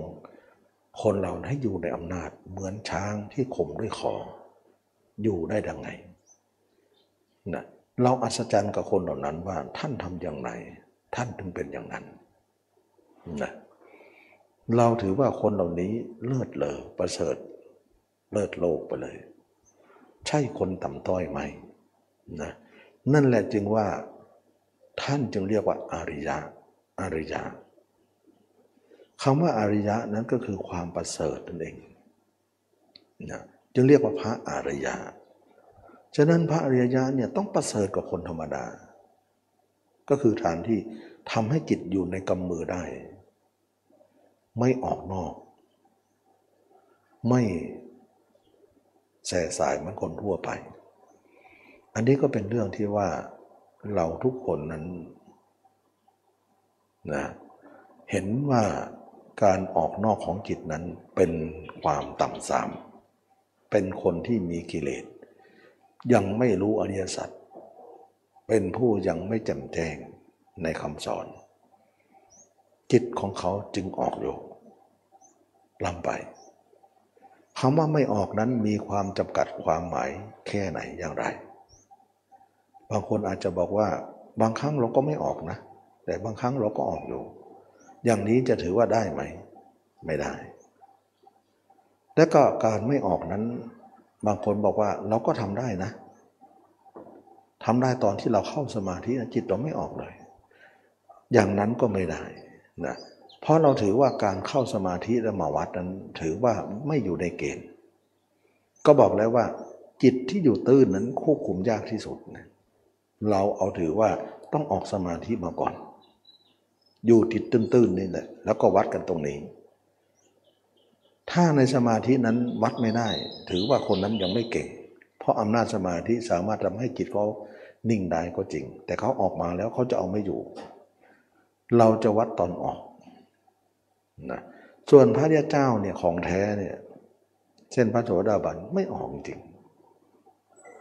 ไม่ได้เข้าสมาธิด้วยก็เพราะอะไรเพราะท่านเห็นกายนี่การเห็นกายเนี่ยจึงมีประโยชน์มากมายอเนกอนันต์ก็เพราะตรงนี้แหละว่าการเห็นนั้นทำให้เราเนี่ยสามารถจะทำให้จิตของเราอยู่ได้ทั้งๆ ท, ที่ไม่เข้าสมาธิจิตของเราอยู่ด้วยสติตื่นตัวอยู่ตลอดเวลาการตั้งมั่นของสติเราเป็นมหาสตินะเป็นสติที่ประฐานสี่ที่เราอบรมมาดี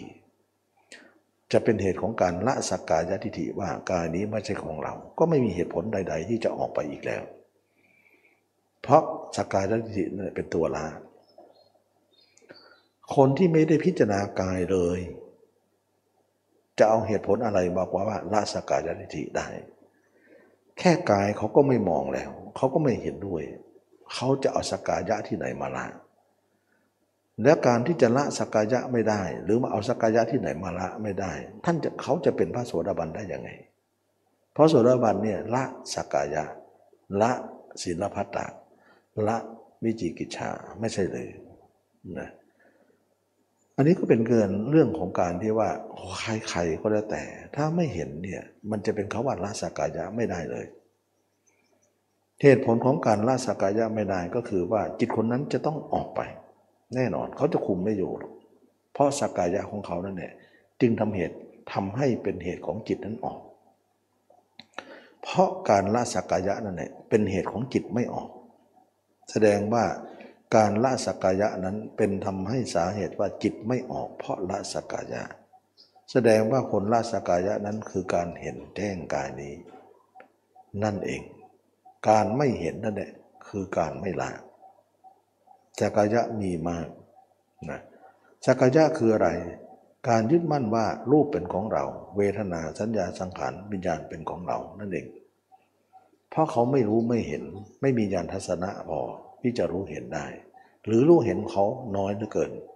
ไม่สามารถจะมีกำลังอะไรจะเหนี่ยวรั้งจิตได้ทั้งทั้งที่รู้ทั้งที่เห็นแต่จิตก็ออกอยู่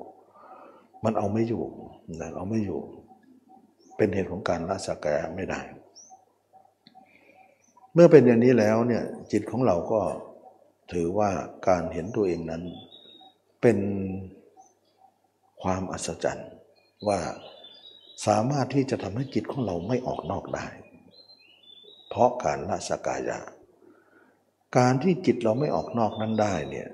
ฉะนั้นจิตไม่ออกนั้นท่านอะไรเป็นเครื่องอยู่ท่านก็เอาอาการสามสิบสองของท่านเป็นเครื่องอยู่นั่นเอง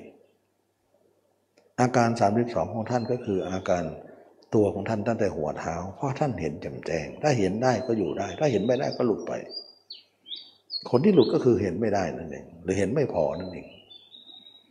ดังนั้นการเห็นเนี่ยมันถึงความสำคัญมากนะไม่เห็นก็อยู่ไม่ได้เลยเห็นน้อยก็อยู่น้อยเห็นมากก็อยู่มากเห็นที่สุดก็อยู่ได้ตลอดเลยฉะนั้นคนอย่าเข้าใจว่า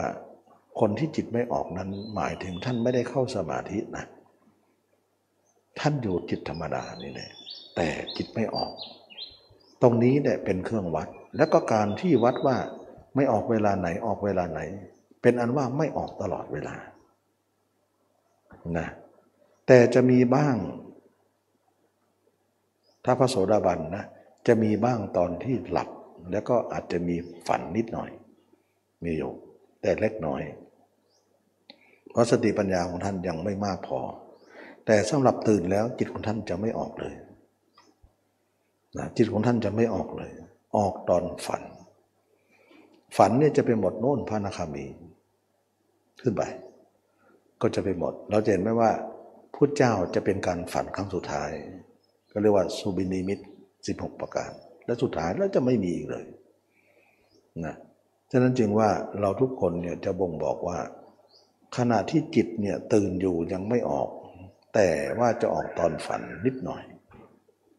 หลับสนิทเพราะความไม่ไม่ไม่ไม่ได้บรรลุความสูงก็จะมีบ้างแต่ถ้าสูงขึ้นไปจะไม่มีเลยนะแม้แต่ฝันก็ไม่มีนะอย่าว่าตื่นเลยฝันก็ไม่มีอันนี้ก็เป็นเรื่องที่ว่าเราวัดกันตรงที่จิตออกนี่เองแล้วก็หลายคนก็มองว่าคนที่จิตไม่ออกนั้นท่านไม่ได้คิดอะไรเลยแล้วท่านจะทำอะไรถูกเลยเช่นบางคนธรรมดาเนี่ยจะทำอะไรก็ต้องคิดตรงนั้นก่อนหรือขณะที่ทำก็ต้องคิดไปด้วยแล้วคนที่จิตไม่ออกเนี่ยจะทำอะไรเป็นไหมคงจะจำอะไรไม่ได้หรือมั้งไม่ได้เป็นแบบนั้นท่านทำอะไรได้ดีมากดีมากๆเลยทำแบบไหนทำแบบไม่ต้องจิตออกทำแบบรู้ใช้ความรู้นี่ความรู้ทำแบบรู้ไปแต่ความเห็นนั้นเห็นตัวเองไปนะทำแบบรู้เฉพาะหน้าไปแต่ความเห็นอยู่ที่ตัวเองทำโดยที่ไม่ต้องมีจิตออก อันนี้นักปฏิบัติธรรมทั้งหลายเนี่ยนึกไม่ออกว่าอาการนั้นมันเป็นยังไงเพราะตัวเองไม่ถึงก็นึกไม่ออกหรอกนะนึกไม่ออกหรอกเพราะว่ามันไม่มีสมบัติอันนั้นแต่เมื่อใดตัวเองถึงก็จะนึกออกว่ามันมีอยู่นะพูดไปก็ทำให้คนเหล่านั้นไม่เข้าใจพูดง่ายๆคือพระอริยเจ้าเนี่ยสามารถจะทำงานได้ทำโดยที่ไม่ต้องใช้จิตออกนอกแต่สามารถจะทำอะไรได้แล้วก็ไม่พลาดด้วยแล้วก็มีสติปัญญาด้วยแล้วก็ทำดีกว่าคนคิดอีกนะดีกว่าเพราะมันไม่ฟุ้งแล้วมันคอนโทรลจิตได้หมดเลยและสามารถที่จะคุมอะไรได้หมดเลยก็ทำให้ว่าการทำงานแบบไม่ต้องมีจิตออกนอกนั้นเป็นความการทำงานที่ยิ่งใหญ่มากนะและการคิดของท่านมีไหมท่านมีความคิดอยู่แต่คิดแบบไม่มีจิตออกนอกเหมือนกันนะและความคิดของท่านไม่พร่ำเพรื่อถ้าจะคิดสิ่งใดก็คิดสิ่งนั้นท่านไม่คิดสิ่งใดก็ไม่คิดสิ่งนั้นท่านสามารถจะปิดเปิดได้ท่านจะมาสามารถจะควบคุมได้อันนี้ก็จะเป็นเรื่องที่ว่าคนบางคนเนี่ยว่าเอ๊ะท่านไม่คิดอะไรท่านทำได้มันท่านคิดได้แต่คิดแบบไม่มีจิตออกนอกคนก็งงเลยว่าคิดแบบไม่มีจิตออกนอกนั้นไม่เป็นมันเป็นยังไงก็สมควรที่จะงงอยู่ถ้าเราเห็นตัวเองแจ้งเราก็จะเห็นได้ว่ามันมีอยู่ถ้าไม่เห็นแจ้งก็ยังนึกไม่ออกได้นึกไม่ออกว่ามันเป็นยังไงฉะนั้นธรรมะของพุทธเจ้าจึงไม่เป็นฐานะของการด้นเดาไม่เป็นฐานะของการคาดคะเนไม่เป็นฐานะของการที่จะมัดนึกเอาคิดเอาคะเนเอามันไม่เป็นวิสัยของการจะเป็นอย่างนั้นนอกจากการเข้าถึงกับสิ่งนั้นคนนั้นก็จะรู้เองมันไม่เรื่องว่าธรรมะไม่สามารถที่จะอยู่ในความด้นเดาของใครได้อันนี้แหละจึงว่าเราทุกคนได้เห็นว่าการพิจารณาตัวนั้นอาตมาเคยสอนย้ำนักย้ำหนาว่าเราจำเป็นจะต้องทำและให้เห็นแจ้งและทำแล้วเนี่ยก็ไม่ได้ว่าขัดแย้งอะไรกับพระเจ้าเลยทิศทางเดียวกันสมแล้วที่พระเจ้าให้ตั้งแต่วันบวชบางคนบอกว่าการพิจารณาตัวเนี่ยผมก็เรียกว่าโอ้ยเป็นคนใหม่ก็เรียกว่าเหมือนเป็นพระใหม่ทำพระเก่าไม่ทำกันแล้วเดี๋ยวพูดอย่างนั้นไม่ได้นะเรายังคิดเอาอย่างนี้ดีกว่าว่าคนที่เห็นตัวเองพิจารณาผมผลด้วยผนังแจ้งแล้วเนี่ยเป็นพันพระอนาคามีนะพระเก่าหรือพระใหม่นะเป็นพระอนาคามีนะถ้าไม่เอาสมาธิเลยก็เป็นพระอรหันต์ได้นะพระเก่าหรือพระใหม่นะนะฉะนั้นพระเก่าพระใหม่ก็ตามเราถือว่าพระอรหันต์เป็นจุดสูงสุดของการทำเอาเป็นว่าเราเห็นตัวเองนั้นคนที่จะพูดได้ว่าเห็นแล้วเนี่ยคือพระอรหันต์เท่านั้นนะนอกนั้นจะพูดไม่ได้ว่าเห็นแล้วไม่ได้มันมันมันพูดไม่ได้นะเห็นในที่นี้ก็เขาเรียกว่าเห็นด้วยตาในไม่ใช่เห็นด้วยตานอกเราลองคัดสรรลองคัดคัดคัดสรรดูก็ได้ว่าไอ้ตาในตานอกเป็นยังไงที่เราเห็นเห็นตัวเองเนี่ยก็เห็นตัวเองอยู่เนี่ยเดินก็เห็นนั่งก็เห็นเนี่ยมันเห็นด้วยตานอกผสมประสานกันไปลองคัดสรรดูที่ว่าหลับตานอกดูสิหลับให้สนิทเลยจะเห็นตัวเองไหมล่ะไม่เห็นหรอกแล้วแต่รู้รู้ตัวเองรู้สึกตัวอันนั้นอันนั้นเราไม่เอามาคิดมามาเป็นประมาณอะไรรู้นั่นปุถุชนมันก็มีเราถือไม่ใช่ไม่ได้นะส่วนเห็นเนี่ยมันไม่มีหรอกแต่พระอรหันต์พระเจ้านั้นมีมีได้เห็นได้เราถือว่าการรู้การเห็นนั้นน่ะมันเป็นเรื่องของการที่เขาการที่เขาอบรมมาอบรมสติปัฏฐานสี่มีการพิจารณากายมาตลอดเราถือว่าการเห็นตัวเองนั้นความยิ่งใหญ่เป็นอันมากความยิ่งใหญ่เป็นอันมากทำให้เราได้เห็นถึงความนะอัศจรรย์ว่าการพิจารณากายนั้นเราเห็นด้วยสตินี่เองการเห็นด้วยสติเนี่ยเราสามารถจะเห็นตัวเองทุกเวลานาทีได้ เพราะทุกเวลานาทีนั้นเป็นเวลาของสติทั้งนั้นถ้าเราจะเห็นด้วยสมาธินั้นเราจะเห็นเฉพาะตอนนั่งสมาธิเท่านั้นออกสมาธิก็หายแล้วเขาเรียกว่านิมิตไปอย่างนั้นเลยเขาเรียกว่าเห็นด้วยสมาธิเนี่ยมันหายหมดออกสมาธิก็หายเลยแล้วจะเอาอะไรมาอยู่ล่ะอยู่สติธรรมดาไม่ได้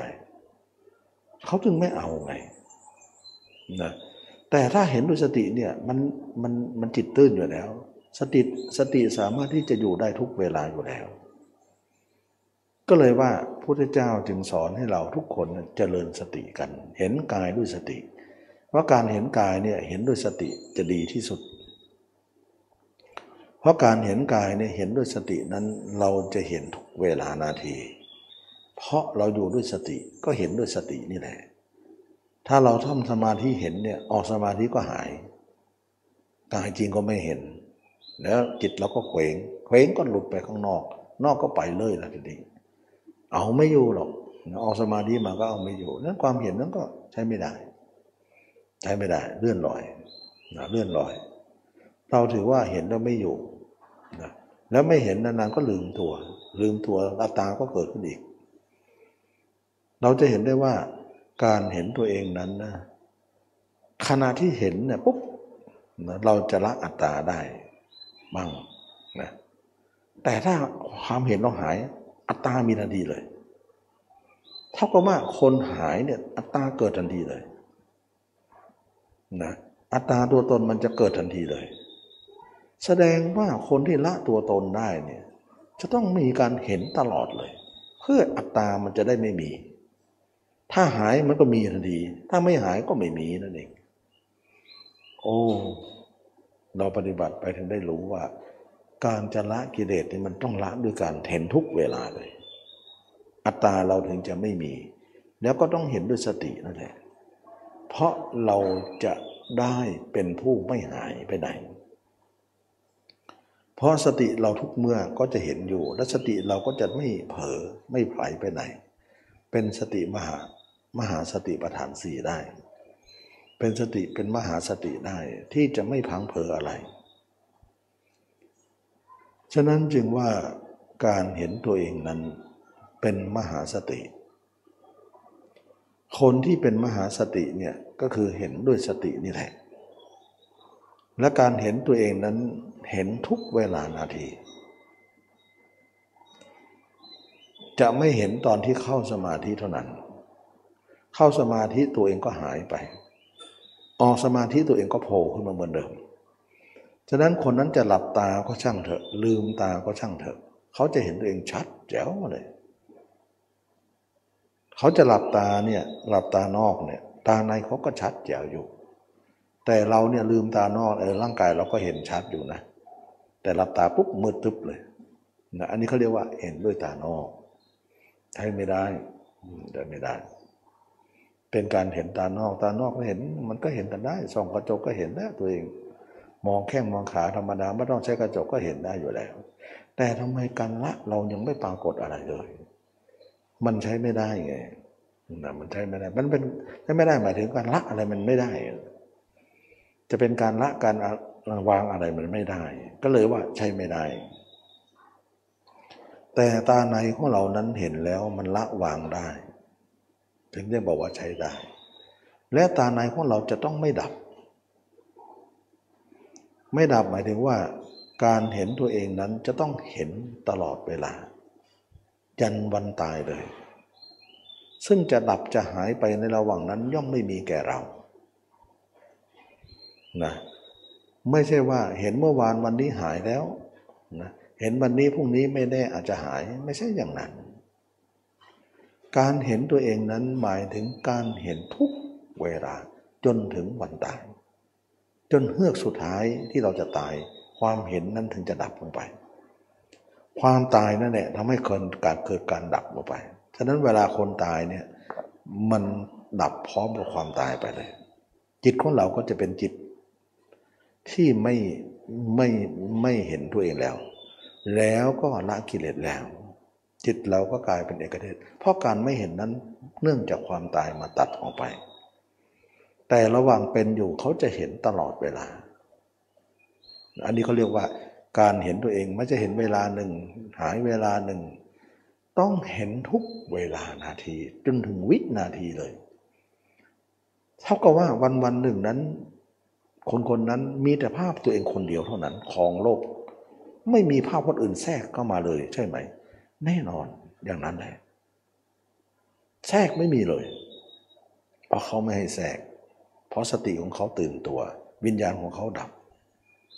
การแทรกของภาพคนอื่นนั้นไม่ควรจะมีสำหรับปุถุชนแทรกอยู่เสมอมันแทรกอยู่แล้วนะตัวเองก็มันก็จะเห็นนั่นแหละมันถึงได้แทรกอยู่ตลอดถึงได้บอกว่าถ้าเรายังไม่เกินครึ่งเนี่ยมันก็จะแทรกอยู่ถ้าเกินครึ่งไปแล้วไม่แทรกไม่แทรกเลยอัศจรรย์มากนะอัศจรรย์มากว่าเออเห็นตัวเองนี่มันมันอันเดียวกันเลยนะที่ว่าเราเคยได้ยินว่าเอ่อกายอยู่ไหนจิตอยู่นั่นจิตอยู่ไหนกายอยู่นั่นเราอยากจะเป็นอย่างนั้นมานานพอเรายินได้ยินข่าวได้ยินได้ฟังว่าพระยาเจ้าเป็นเช่นนั้นเราก็อยากจะเป็นเช่นนั้นนะทำให้เราเนี่ยได้เห็นว่าเมื่อเราเป็นเช่นนั้นได้เราจะคือใครอ่ะนะแต่พระยาเจ้าท่านไม่อวดตัวนะท่านจะไม่ค่อยพูดเรื่องตัวเองท่านก็รู้แล้วว่าอะไรคืออะไรท่านจะไม่เอาตัวเองออกหน้านะท่านจะพูดกลางๆไปท่านก็จะพูดอย่างนั้นว่าอย่างนั้นอย่างนี้ไปนะแต่ว่าไม่เอ่ยบุคคลว่าคือใครถึงคนอื่นจะเข้าใจในยะว่า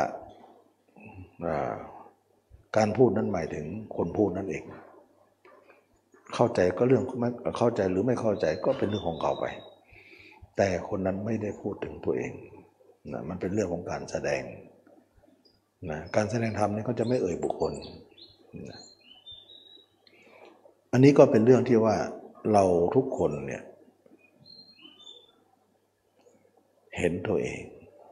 แล้วเราจะมีภาพเราเท่านั้นเราไม่มีความสัมพันธ์อะไรให้ภาพคนอื่นมาอยู่กับเราได้เราเห็นว่าไร้สาระนะ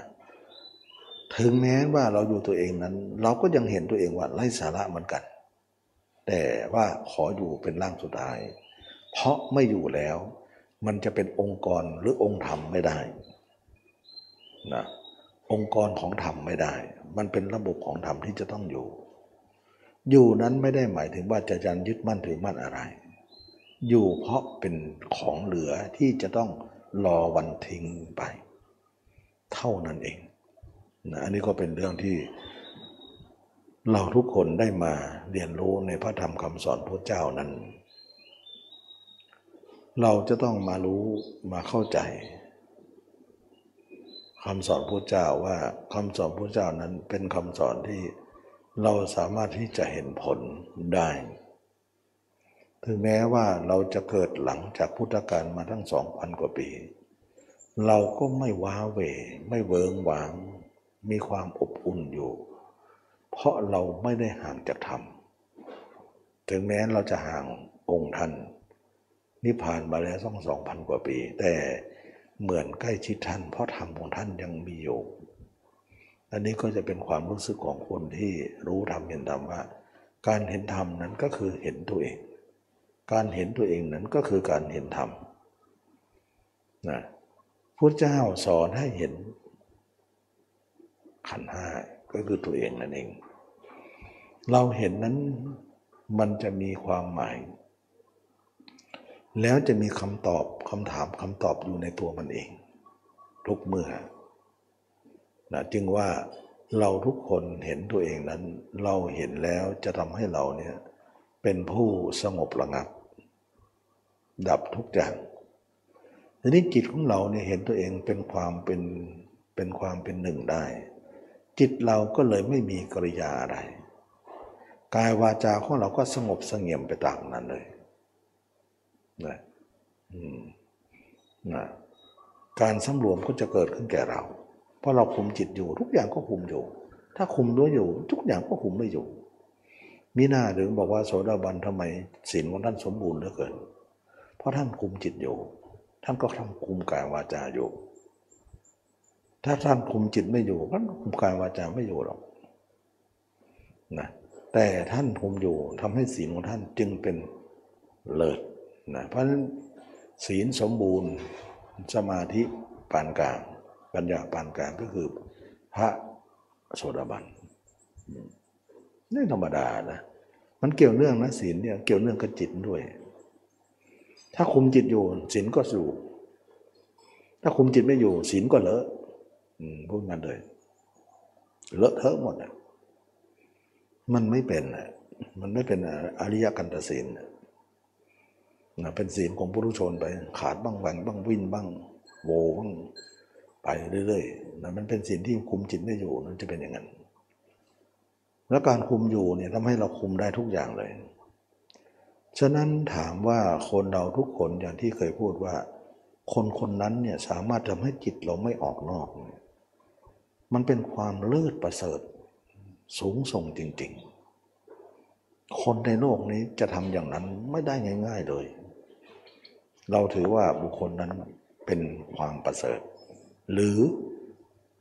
ความเป็นอริยะนั่นเองอริยะแปลว่าประเสริฐนี่ท่านจึงจัดว่าพระอริยะพระประเสริฐนะถือว่าพระนี่ไม่ได้หมายถึงเป็นพระนะใครก็ได้นะถึงจะเป็นพระด้วยหรือไม่ใช่นักบวชแต่ทำจิตได้อย่างนี้เนี่ยท่านถือว่าเป็นพระหมดพระนั้นไม่ใช่เครื่องแต่งกายอย่างเดียวนะถ้าบรรลุธรรมอย่างนี้เนี่ยเขาเรียกว่าพระโสดาบันนะอันนี้ก็เป็นเรื่องที่ว่าพระเจ้าไม่ได้ให้เอาเครื่องแต่งกายเป็นเครื่องวัดของความเป็นพระเสมอไปนะแต่เครื่องแต่งกายเนี่ยเป็นพระไปก่อนนะเป็นสมมุติพระเป็นสมมุติสงฆ์ไปก่อนนะแต่ถ้าสงฆ์สาวกนั้นท่านหมายความรวมไปหมดเลยเพราะว่าการทำได้นั้นเป็นเครื่องวัดเราคิดว่าคนที่คุมจิตได้ทุกเวลาเนี่ยมันสุดยอดของคนนะมันเราจะทำได้หรือเปล่ายังไม่รู้ลองลองประเมินตัวเองก็รู้ก็ดูเถอะมันเป็นได้นะแต่ถ้าเป็นได้เนี่ยมันสุดยอดนะสุดยอดแล้วก็ทำนี่ก็ไม่เสื่อมด้วยการไม่รั่วการไม่ไหลการไม่ไปของจิตทำให้ทุกอย่างไม่เสื่อมเหมือนภาชนะนั่นเองอย่างเช่นว่าเราใช้ภาชนะขวดก็ดีหรืออะไรมาใส่น้ำเนี่ยเออเราเลือกขวดดีๆที่หนูไม่แทะไม่กัดมันไม่รั่วเนี่ยสักนิดหนึ่งก็ไม่มีเนี่ยน้ำก็อยู่นะปรากฏว่ามันรั่วนิดหนึ่งแค่ปลายเข็มนั่นเองเดี๋ยวก็หายหมดมันพร่องอ่าอ่ามันพร่องมันรั่วมันซึมหายหมดยุบไปทีละนิดละนิดละนิดสุดท้ายก็หมดเลยนั่นคือความพร่องนะความตกต่ำแต่พระโสดาบันไม่ตกต่ำเป็นธรรมดาที่เราเคยได้ยินมาตลอดคำว่าไม่ตกต่ำเนี่ยอาตมาก็เคยคิดนะว่าบางคนบอกเกินไปมั้งระดับนั้นคนที่ไม่ออกเนี่ยมันมันจะเกินไปมั้งเราไม่ได้วัดเองเราเรามองถึงคำพูดที่ท่านกล่าวว่าขนาดไหนเนาะขนาดว่าไม่ตกต่ำแล้วก็ถ้าไม่ตกต่ำก็คือไม่รั่วนั่นเองนะตกต่ำก็คือรั่วนั่นเองโอ้แสดงพระโสดาบันต้องไม่รั่วขึ้นไปถ้ารั่วนี่ยังไม่อยู่ในเกณฑ์ถ้าไม่รั่วเนี่ยมันจะเห็นขนาดไหนโอ้ต้องเกินครึ่งแน่นอนมันก็เลยทำให้เราคำนวณออกมาได้ฉะนั้นจึงว่าสมัยก่อนนะพุทธเจ้าเนี่ยก็สาวกก็จะถามเช่นพระอานนท์เป็นต้นว่าภิกษุองค์นั้นน่ะละสังขารไปแล้วคฤหัสถ์คนนั้นน่ะละสังขารไปแล้วอุบาสกอุบาสิกาคนนั้นน่ะละสังขารไปแล้วตอนนี้ไปอยู่ที่ไหนนะพุทธเจ้าก็กล่าวว่าตอนนี้ไปเกิดที่บรรลุธรรมเป็นโสดาบันไปเกิดที่นั่นบรรลุสกิทาบ้างอนาคาบ้างไปเกิดที่นั่นที่นี่ใครก็จะถามพระเจ้านะว่าพระสงฆ์หรืออุบาสกอุบาสิกาก็ดีภิกษุณีก็ดีเวลาละสังขารก็ถามว่าไปอยู่ที่ไหนพระเจ้าก็จะตอบแต่ตอนหลังมาเนี่ยท่านบอกว่าจะให้เราตอบทุกอย่างเลยเลยมันเป็นความเหน็ดเหนื่อยนะฉะนั้นทุกคนเนี่ยควรจะมีคำตอบในตัวมันเองท่านเรียกถึงตัดธรรมหมวดหนึ่งว่าแว่นสองธรรมนะประสูตรหนึ่งเขาเรียกว่าแว่นสองธรรมเขาเรียกว่ากระจกสองเงานั่นเองนะให้สองเงาของตัวเองว่า ควรจะพยากรณ์ด้วยตัวเองไม่ใช่ว่าคอยจะฟังกับพยากรณ์จากคนอื่นอยู่เสมอยามใดมีพระเจ้าพระเจ้าก็ควรจะบอกแต่ถึงข่าวบอกมากๆพระเจ้าก็มักไม่ไหวมันกันเยอะนะแต่ถ้าข่าวไม่มีนะนะท่านจึงจัดสวดหมวดนี้ออกมาว่าสามารถที่จะเป็นแว่นส่องธรรมของตัวเองได้เหตุนี้เองอาตมาจึงได้มาจัดระเบียบว่าเอ๊ะคนระดับไหนเนาะที่ควรจะบรรลุขนาดไหนมันโสดานี่ประมาณไหนสกิทาประมาณไหนอนาคาประมาณไหนก็เลยเป็นการคำนวณออกมาเพราะว่าท่านตัดไว้ว่าก่อนต่อไปเนี่ยก็ไม่มีพระเจ้าจะมาบอกแล้วพระสงฆ์ทั้งหมดต้องมีแว่นส่องธรรมอันนี้ก็เลยเป็นที่มาตรงนี้นะไม่ใช่ว่าจะมาเอาคำพวกเรานี่มาพูดมานั่นมาถึงว่าอย่างนั้นอย่างนี้อย่างนั้นมันมีสูตรให้ได้ให้ข้อคิดอยู่ว่าควรจะคำนวณออกมาว่าเป็นเป็นประมาณไหนและสมัยพระเจ้าอยู่เนี่ยท่านมากๆท่านก็ไม่อยากบอกละท่านให้ทุกคนคำนวณนั่นเองนะเพราะว่าเหนื่อยนะเพราะว่าอย่างอื่นก็เยอะอยู่จะให้มาบอกทุกอย่างเนี่ยบอกได้แต่บางคนนั่นเองสมัยนั้นก็ตอนแรกๆก็บอกอยู่แต่หลังมาท่านก็บอกว่าจะให้เราบอกทุกอย่างเนี่ยมันก็ไม่ควรนะควรจะมีธรรมที่เป็นกระจกสองเงานะก็เลยว่าต่อมาก็เลยคำนวณออกมาด้วยเหตุนี้เองนะจึงว่าบางคนบอกว่าทำไมพูดอย่างนั้นอย่างนี้หรือว่าพูดทำไมอย่างนี้มากเรามุ่งบอกให้เห็นระดับของคนประมาณไหนโดยเอาคำสอนพระเจ้ามาเป็นเกณฑ์วัดนะท่านไม่ใช่ว่าท่านมาบอกว่าไม่ตกต่ำสังเกตว่าไม่ตกต่ำแสดงว่าท่านไม่รั่วเลยเพราะอะไรคือว่ารั่วมันตกต่ำเสมอแล้วก็สังเกตว่าละสักกายะเนี่ยคำว่าละสักกายะเนี่ยคนที่ละได้ต้องจิตไม่ออกเท่านั้นเองถ้าจิตออกอยู่ถือว่าไม่ละเพราะมันมีเหตุของจองกันอยู่ว่าการละสักกายะเนี่ยมันต้องมีผลของการละเช่นว่าคนที่ยังมีสักกายะอยู่ก็คือคนออกอยู่นั่นคือคนยังไม่ละแต่เมื่อคนในละแล้วเนี่ยออกก็ยังไม่มีแก่เขาถ้าออกอยู่เนี่ยถือว่าไม่ละถ้าละยังออกอยู่ถือว่าขัดแย้งมันเป็นการย้อนแย้งกันแสดงไม่ใช่แล้วก็คนที่ยังไม่เห็นขันธ์ห้าเนี่ยย่อมมีทิฏฐิอื่นอยู่เสมอย่อมมีศีลพัตตประมาทได้ย่อมปฏิบัติวัดอื่นๆดีไม่ดีเปลี่ยนแนวอื่นได้แวะได้ไม่สามารถที่จะไปตามทางนี้ได้ย่อมมีอยู่เสมอแต่ไม่มีสำหรับคนที่เห็นตัวเองแจ้งฉะนั้นคนที่ไม่แจ้งเขาจะแปรปรวน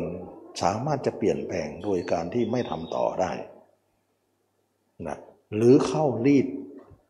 ของการปฏิบัติแบบมืออื่นได้ไม่ปฏิบัติแบบนี้อีกต่อไปหรือปฏิบัติแบบนี้หยุดซะแล้วท่านทั้งที่ยังไม่ถึงอย่างเงี้ยคนเหล่านั้นเขาเรียกว่าไม่แน่นอนยังเป็นศีลพัตตปรามาสได้ถ้าคนเห็นแจ้งจะไม่มีสิ่งเหล่านี้ฉะนั้นคนไม่เห็นแจ้งย่อมมีแน่นอนนี่ก็เป็นเหตุผลหนึ่งว่าการละสักการละศีลพัตตปรามาสจะเป็นคนขนาดไหนแล้วก็ประการที่สามสังเกตว่าจิตของเราออกนอกเมื่อไหร่วิจิกิจฉาย่อมมีแก่เราเมื่อนั้นแต่เมื่อใดจิตเราอยู่ในตัวของเราวิจิกิจฉาย่อมหายไปคนที่จะละวิจิกิจฉาได้ฉะนั้นจะต้องอยู่ในตัวตลอดเวลาถ้าหลุดตัวเมื่อไหร่วิจิกิจฉาก็จะเกิดฉะนั้นพระโสดาบันเป็นอันว่าละแล้วก็ละเลยไม่ใช่ว่าละละเกิดเกิดเกิดเกิดละละเดี๋ยวเกิดเดี๋ยวละเดี๋ยวเกิดเดี๋ยวละมันไม่ใช่อย่างนั้นจะต้องว่าละก็คือละจะต้องไม่ออกเหตุผลประการเหล่านี้จะมองถึงว่าการไม่ออกเท่านั้นถึงจะเป็นการละสักกายะละวิจิกิจฉาละศีลพัตตปรามาสได้มันเป็นเรื่องของสังโยชน์ที่ว่าคนระดับไหนที่จะละตรงนี้แล้วไม่แปรเป็นอื่นก็คือคนไม่ออกเหตุผลเหล่านี้นะประมวลเข้ามาแล้วก็จะจัดจัดระเบียบว่าประมาณไหนแล้วก็การพิจารณาตัวนั้นจะประมาณไหนถึงจะเข้าข่ายว่าบรรลุโสดาบันก็จะคำนวณออกมานะอันนี้คือเรียกว่าแว่นส่องธรรมที่เราจะคำนวณออกมาได้ฉะนั้นสมัยนี้เนี่ยไม่มีพระเจ้าแต่เราก็ไม่ได้เอาเกณฑ์นี้เนี่ยมาเป็นการโอ้อวดหรือการ จะเอามาเป็นเรื่องของการโปรโมทไม่ใช่แต่เราให้เห็นว่าการปฏิบัติเนี่ยมันมีขั้นตอนของมันที่จะการบรรลุเกิดจากการบรรลุธรรมได้แล้วขั้นตอนเหล่านั้นมีอะไรบ้างเราเอามาเพื่อการนี้ไม่ได้มาโปรโมทหรือมาโอ้อวดอะไรที่จะเป็นเรื่องเป็นราวทำนองนั้นไม่มีเจตนาอย่างนั้นแต่เจตนาที่จะเห็นว่าลำดับขั้นของการทำอย่างนี้เนี่ยมันจะมีอะไรบ้างที่จะเกิดจากการบรรลุธรรมที่จะเป็นตามลำดับเราเอามาเป็นเพื่อทำไม่ใช่เพื่ออย่างอื่นนะเป็นไปเพื่อทำเป็นไปเพื่อการอธิบายเป็นไปเกินการสาธยายเป็นไปเพื่อการที่จะลุกล้ำระดับของการอบรมฉะนั้นเจตนาคือมีตรงนี้ว่าระดับนั้นระดับนี้ไม่งั้นก็จะสเปะสปะไปหมดแต่ก็นั่นแหละว่าการที่คนเราจิตไม่ออกนะมันเป็นความที่เลิศมนุษย์ประเสริฐที่สุดแหละซึ่งใครๆในโลกจะทำไม่ได้ดังง่ายๆนะแล้วโยมไม่ออกสักห้านาทีโยมจะได้ไหมล่ะไม่ต้องวันนึงหรอกห้านาทีเท่านั้นเองมันก็เป็นเรื่องยากอยู่แล้วสำหรับคนธรรมดาแต่ถ้าพระโสดาบันไม่ได้เป็นเรื่องยากเลยเอาทั้งวันได้ทั้งคืนได้ตลอดชีวิตได้ดูสิความใจขนาดไหนอะที่จะเป็นอย่างนั้นได้สิ่งเหล่านี้เนี่ยจะทำให้เราเห็นว่าอะไรมันเป็นของประเสริฐย่อมมีได้แล้วก็ประเสริฐได้จริงๆประเสริฐนั่นแหละคืออริยะก็คือพระอริยะนั่นเองมีหน้าพระเจ้าถึงได้จัดว่าพระอริยะเป็นสองสาวกของเราแต่ทั้งนี้ทั้งนั้นเนี่ยคนที่ไม่ออกเนี่ยก็มาจากคนออกแล้วเลอะนี่แหละอย่างเรานี่แหละออกแล้วออกเล่าออกอยู่นั่นแหละออกเรื่อยๆแต่พยายามอุดเอ้ยออกก็อุดออกก็อุดอุดก็ออกออกก็อุดอยู่นั่นแหละไปเรื่อยๆความเพียรอยู่เสมอใช้เวลาอันยาวนานไม่ใช่แป๊บๆนะมารู้มาเห็นอะไรนิดๆหน่อยๆมันจะบรรลุมาเห็นอะไรนะ อันนี้ก็ถึงว่าการกัดไม่ปล่อยหรือการทำความเพียรต่อเนื่องก็ไม่ใช่ว่าเขาก็จะกระโดดมาตรงนี้ทันทีก็หาไม่มาจากคนเละๆนี่แหละคนที่ออกมากๆนี่แหละเผลอมากๆนี่แหละคนที่จิตเอาไม่อยู่นี่แหละแต่การอบรมนะก็ไม่ใช่ว่ากระโดดข้ามอะไรมาตามลำดับของการอบรมทางนั้นและการอบรมนั้นก็จะทำให้เราได้เห็นถึงความอัศจรรย์ธรรมะจะไม่สอนเรื่องสมาธิอะไรเพราะว่าตรงนี้ถ้าเราทำได้นะมันมันสุดๆแล้วสมาธินั่นเหรอเข้าก็เข้าได้นิ่งได้ออกมาก็เอาไม่อยู่แล้วแต่อันนี้มันนิ่งได้หมดเลยเข้าสมาธิก็ได้ออกก็ไม่ได้ไม่เข้าก็ได้มันมาตรฐานกว่าเยอะเราจึงไม่เห็นแล้วสมาธิเองก็เป็นภพอยู่แล้วเราจะเอาภพเป็นนิพพานเลยนะครบสมาธิก็คือครบภพนั่นเองจะเป็นนิพพานได้อย่างไรแต่ครบในการที่จะมาพิจารณากายนั้นสติปัฏฐานสี่นี้จะเป็นนิพพานได้เราถือว่าการคบค้าสมาคมกับสิ่งที่เราประพฤติปฏิบัตินั้นเป็นความสำคัญที่จะบ่งบอกถึงการไปนิพพานเพราะว่าตรงนี้ไม่ใช่ภพไม่ใช่ทางของมารแต่สมาธิยังเป็นทางของมารเป็นภพอยู่เราคบมากไม่ได้นะคบพอสมควรวันนี้ก็ได้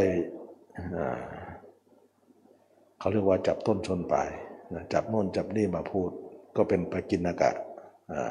เกร็ดเล็กเกร็ดน้อยในการที่จะพูดถึงเรื่องของทำไมต้องมาพิจารณากายและมีประโยชน์อะไรก็จับมารวบรวมให้ฟังอีกวันหนึ่งนะว่าปกิณกะเหล่านี้ก็สามารถที่จะเอาเหตุผลต่างๆมาผนวกแล้วก็ให้เห็นถึงคุณค่าของการอบรมว่าทำไมเราต้องเห็นตัวเองถ้าเห็นตัวเองได้เราจะอยู่กับตัวเองและอยู่ตัวเองได้เราจะมีธรรมทั้งหมดเกิดขึ้นแก่เราและเราจะหลุดออกจากการหลุดพ้นได้มีสติสัมปชัญญะแล้วก็มีญาณทัศนะเป็นการที่ทำสงบระงับอย่างยิ่งเป็นผู้ประเสริฐนั่นเองวันนี้ก็สมควรแก่กาลเวลานะก็ได้นำเรื่องของสิ่งต่างๆมาพูดมาเข้าใจนะปกิณกะนะแล้วก็เรื่องของการพิจารณากายนี้ว่าทำไมต้องสรรเสริญยิ่งนักก็เพราะว่าพระเจ้าก็เองก็ให้มาตั้งแต่วันแรกแล้วก็ให้แล้วก็ทำตามถือว่าพระเจ้าเป็นผู้ชี้ทาง เราก็ทำตามก็ไม่ได้นอกเหนืออะไรแล้วก็ทำตามแล้วก็มีผลอัศจรรย์อย่างนี้แหละนะทำให้เราเห็นว่าคุณค่ายิ่งใหญ่นะก็ทำให้เราเห็นจากการที่ทำตามคำสอนพระเจ้าโดยตามลำดับนั่นเองวันนี้ก็ขอยุติไว้เท่านี้ขอทุกคนมีความสุขความเจริญรู้แจ้งเห็นธรรมในพระธรรมคำสอนพระเจ้าทุกคนทุกท่านเทอญ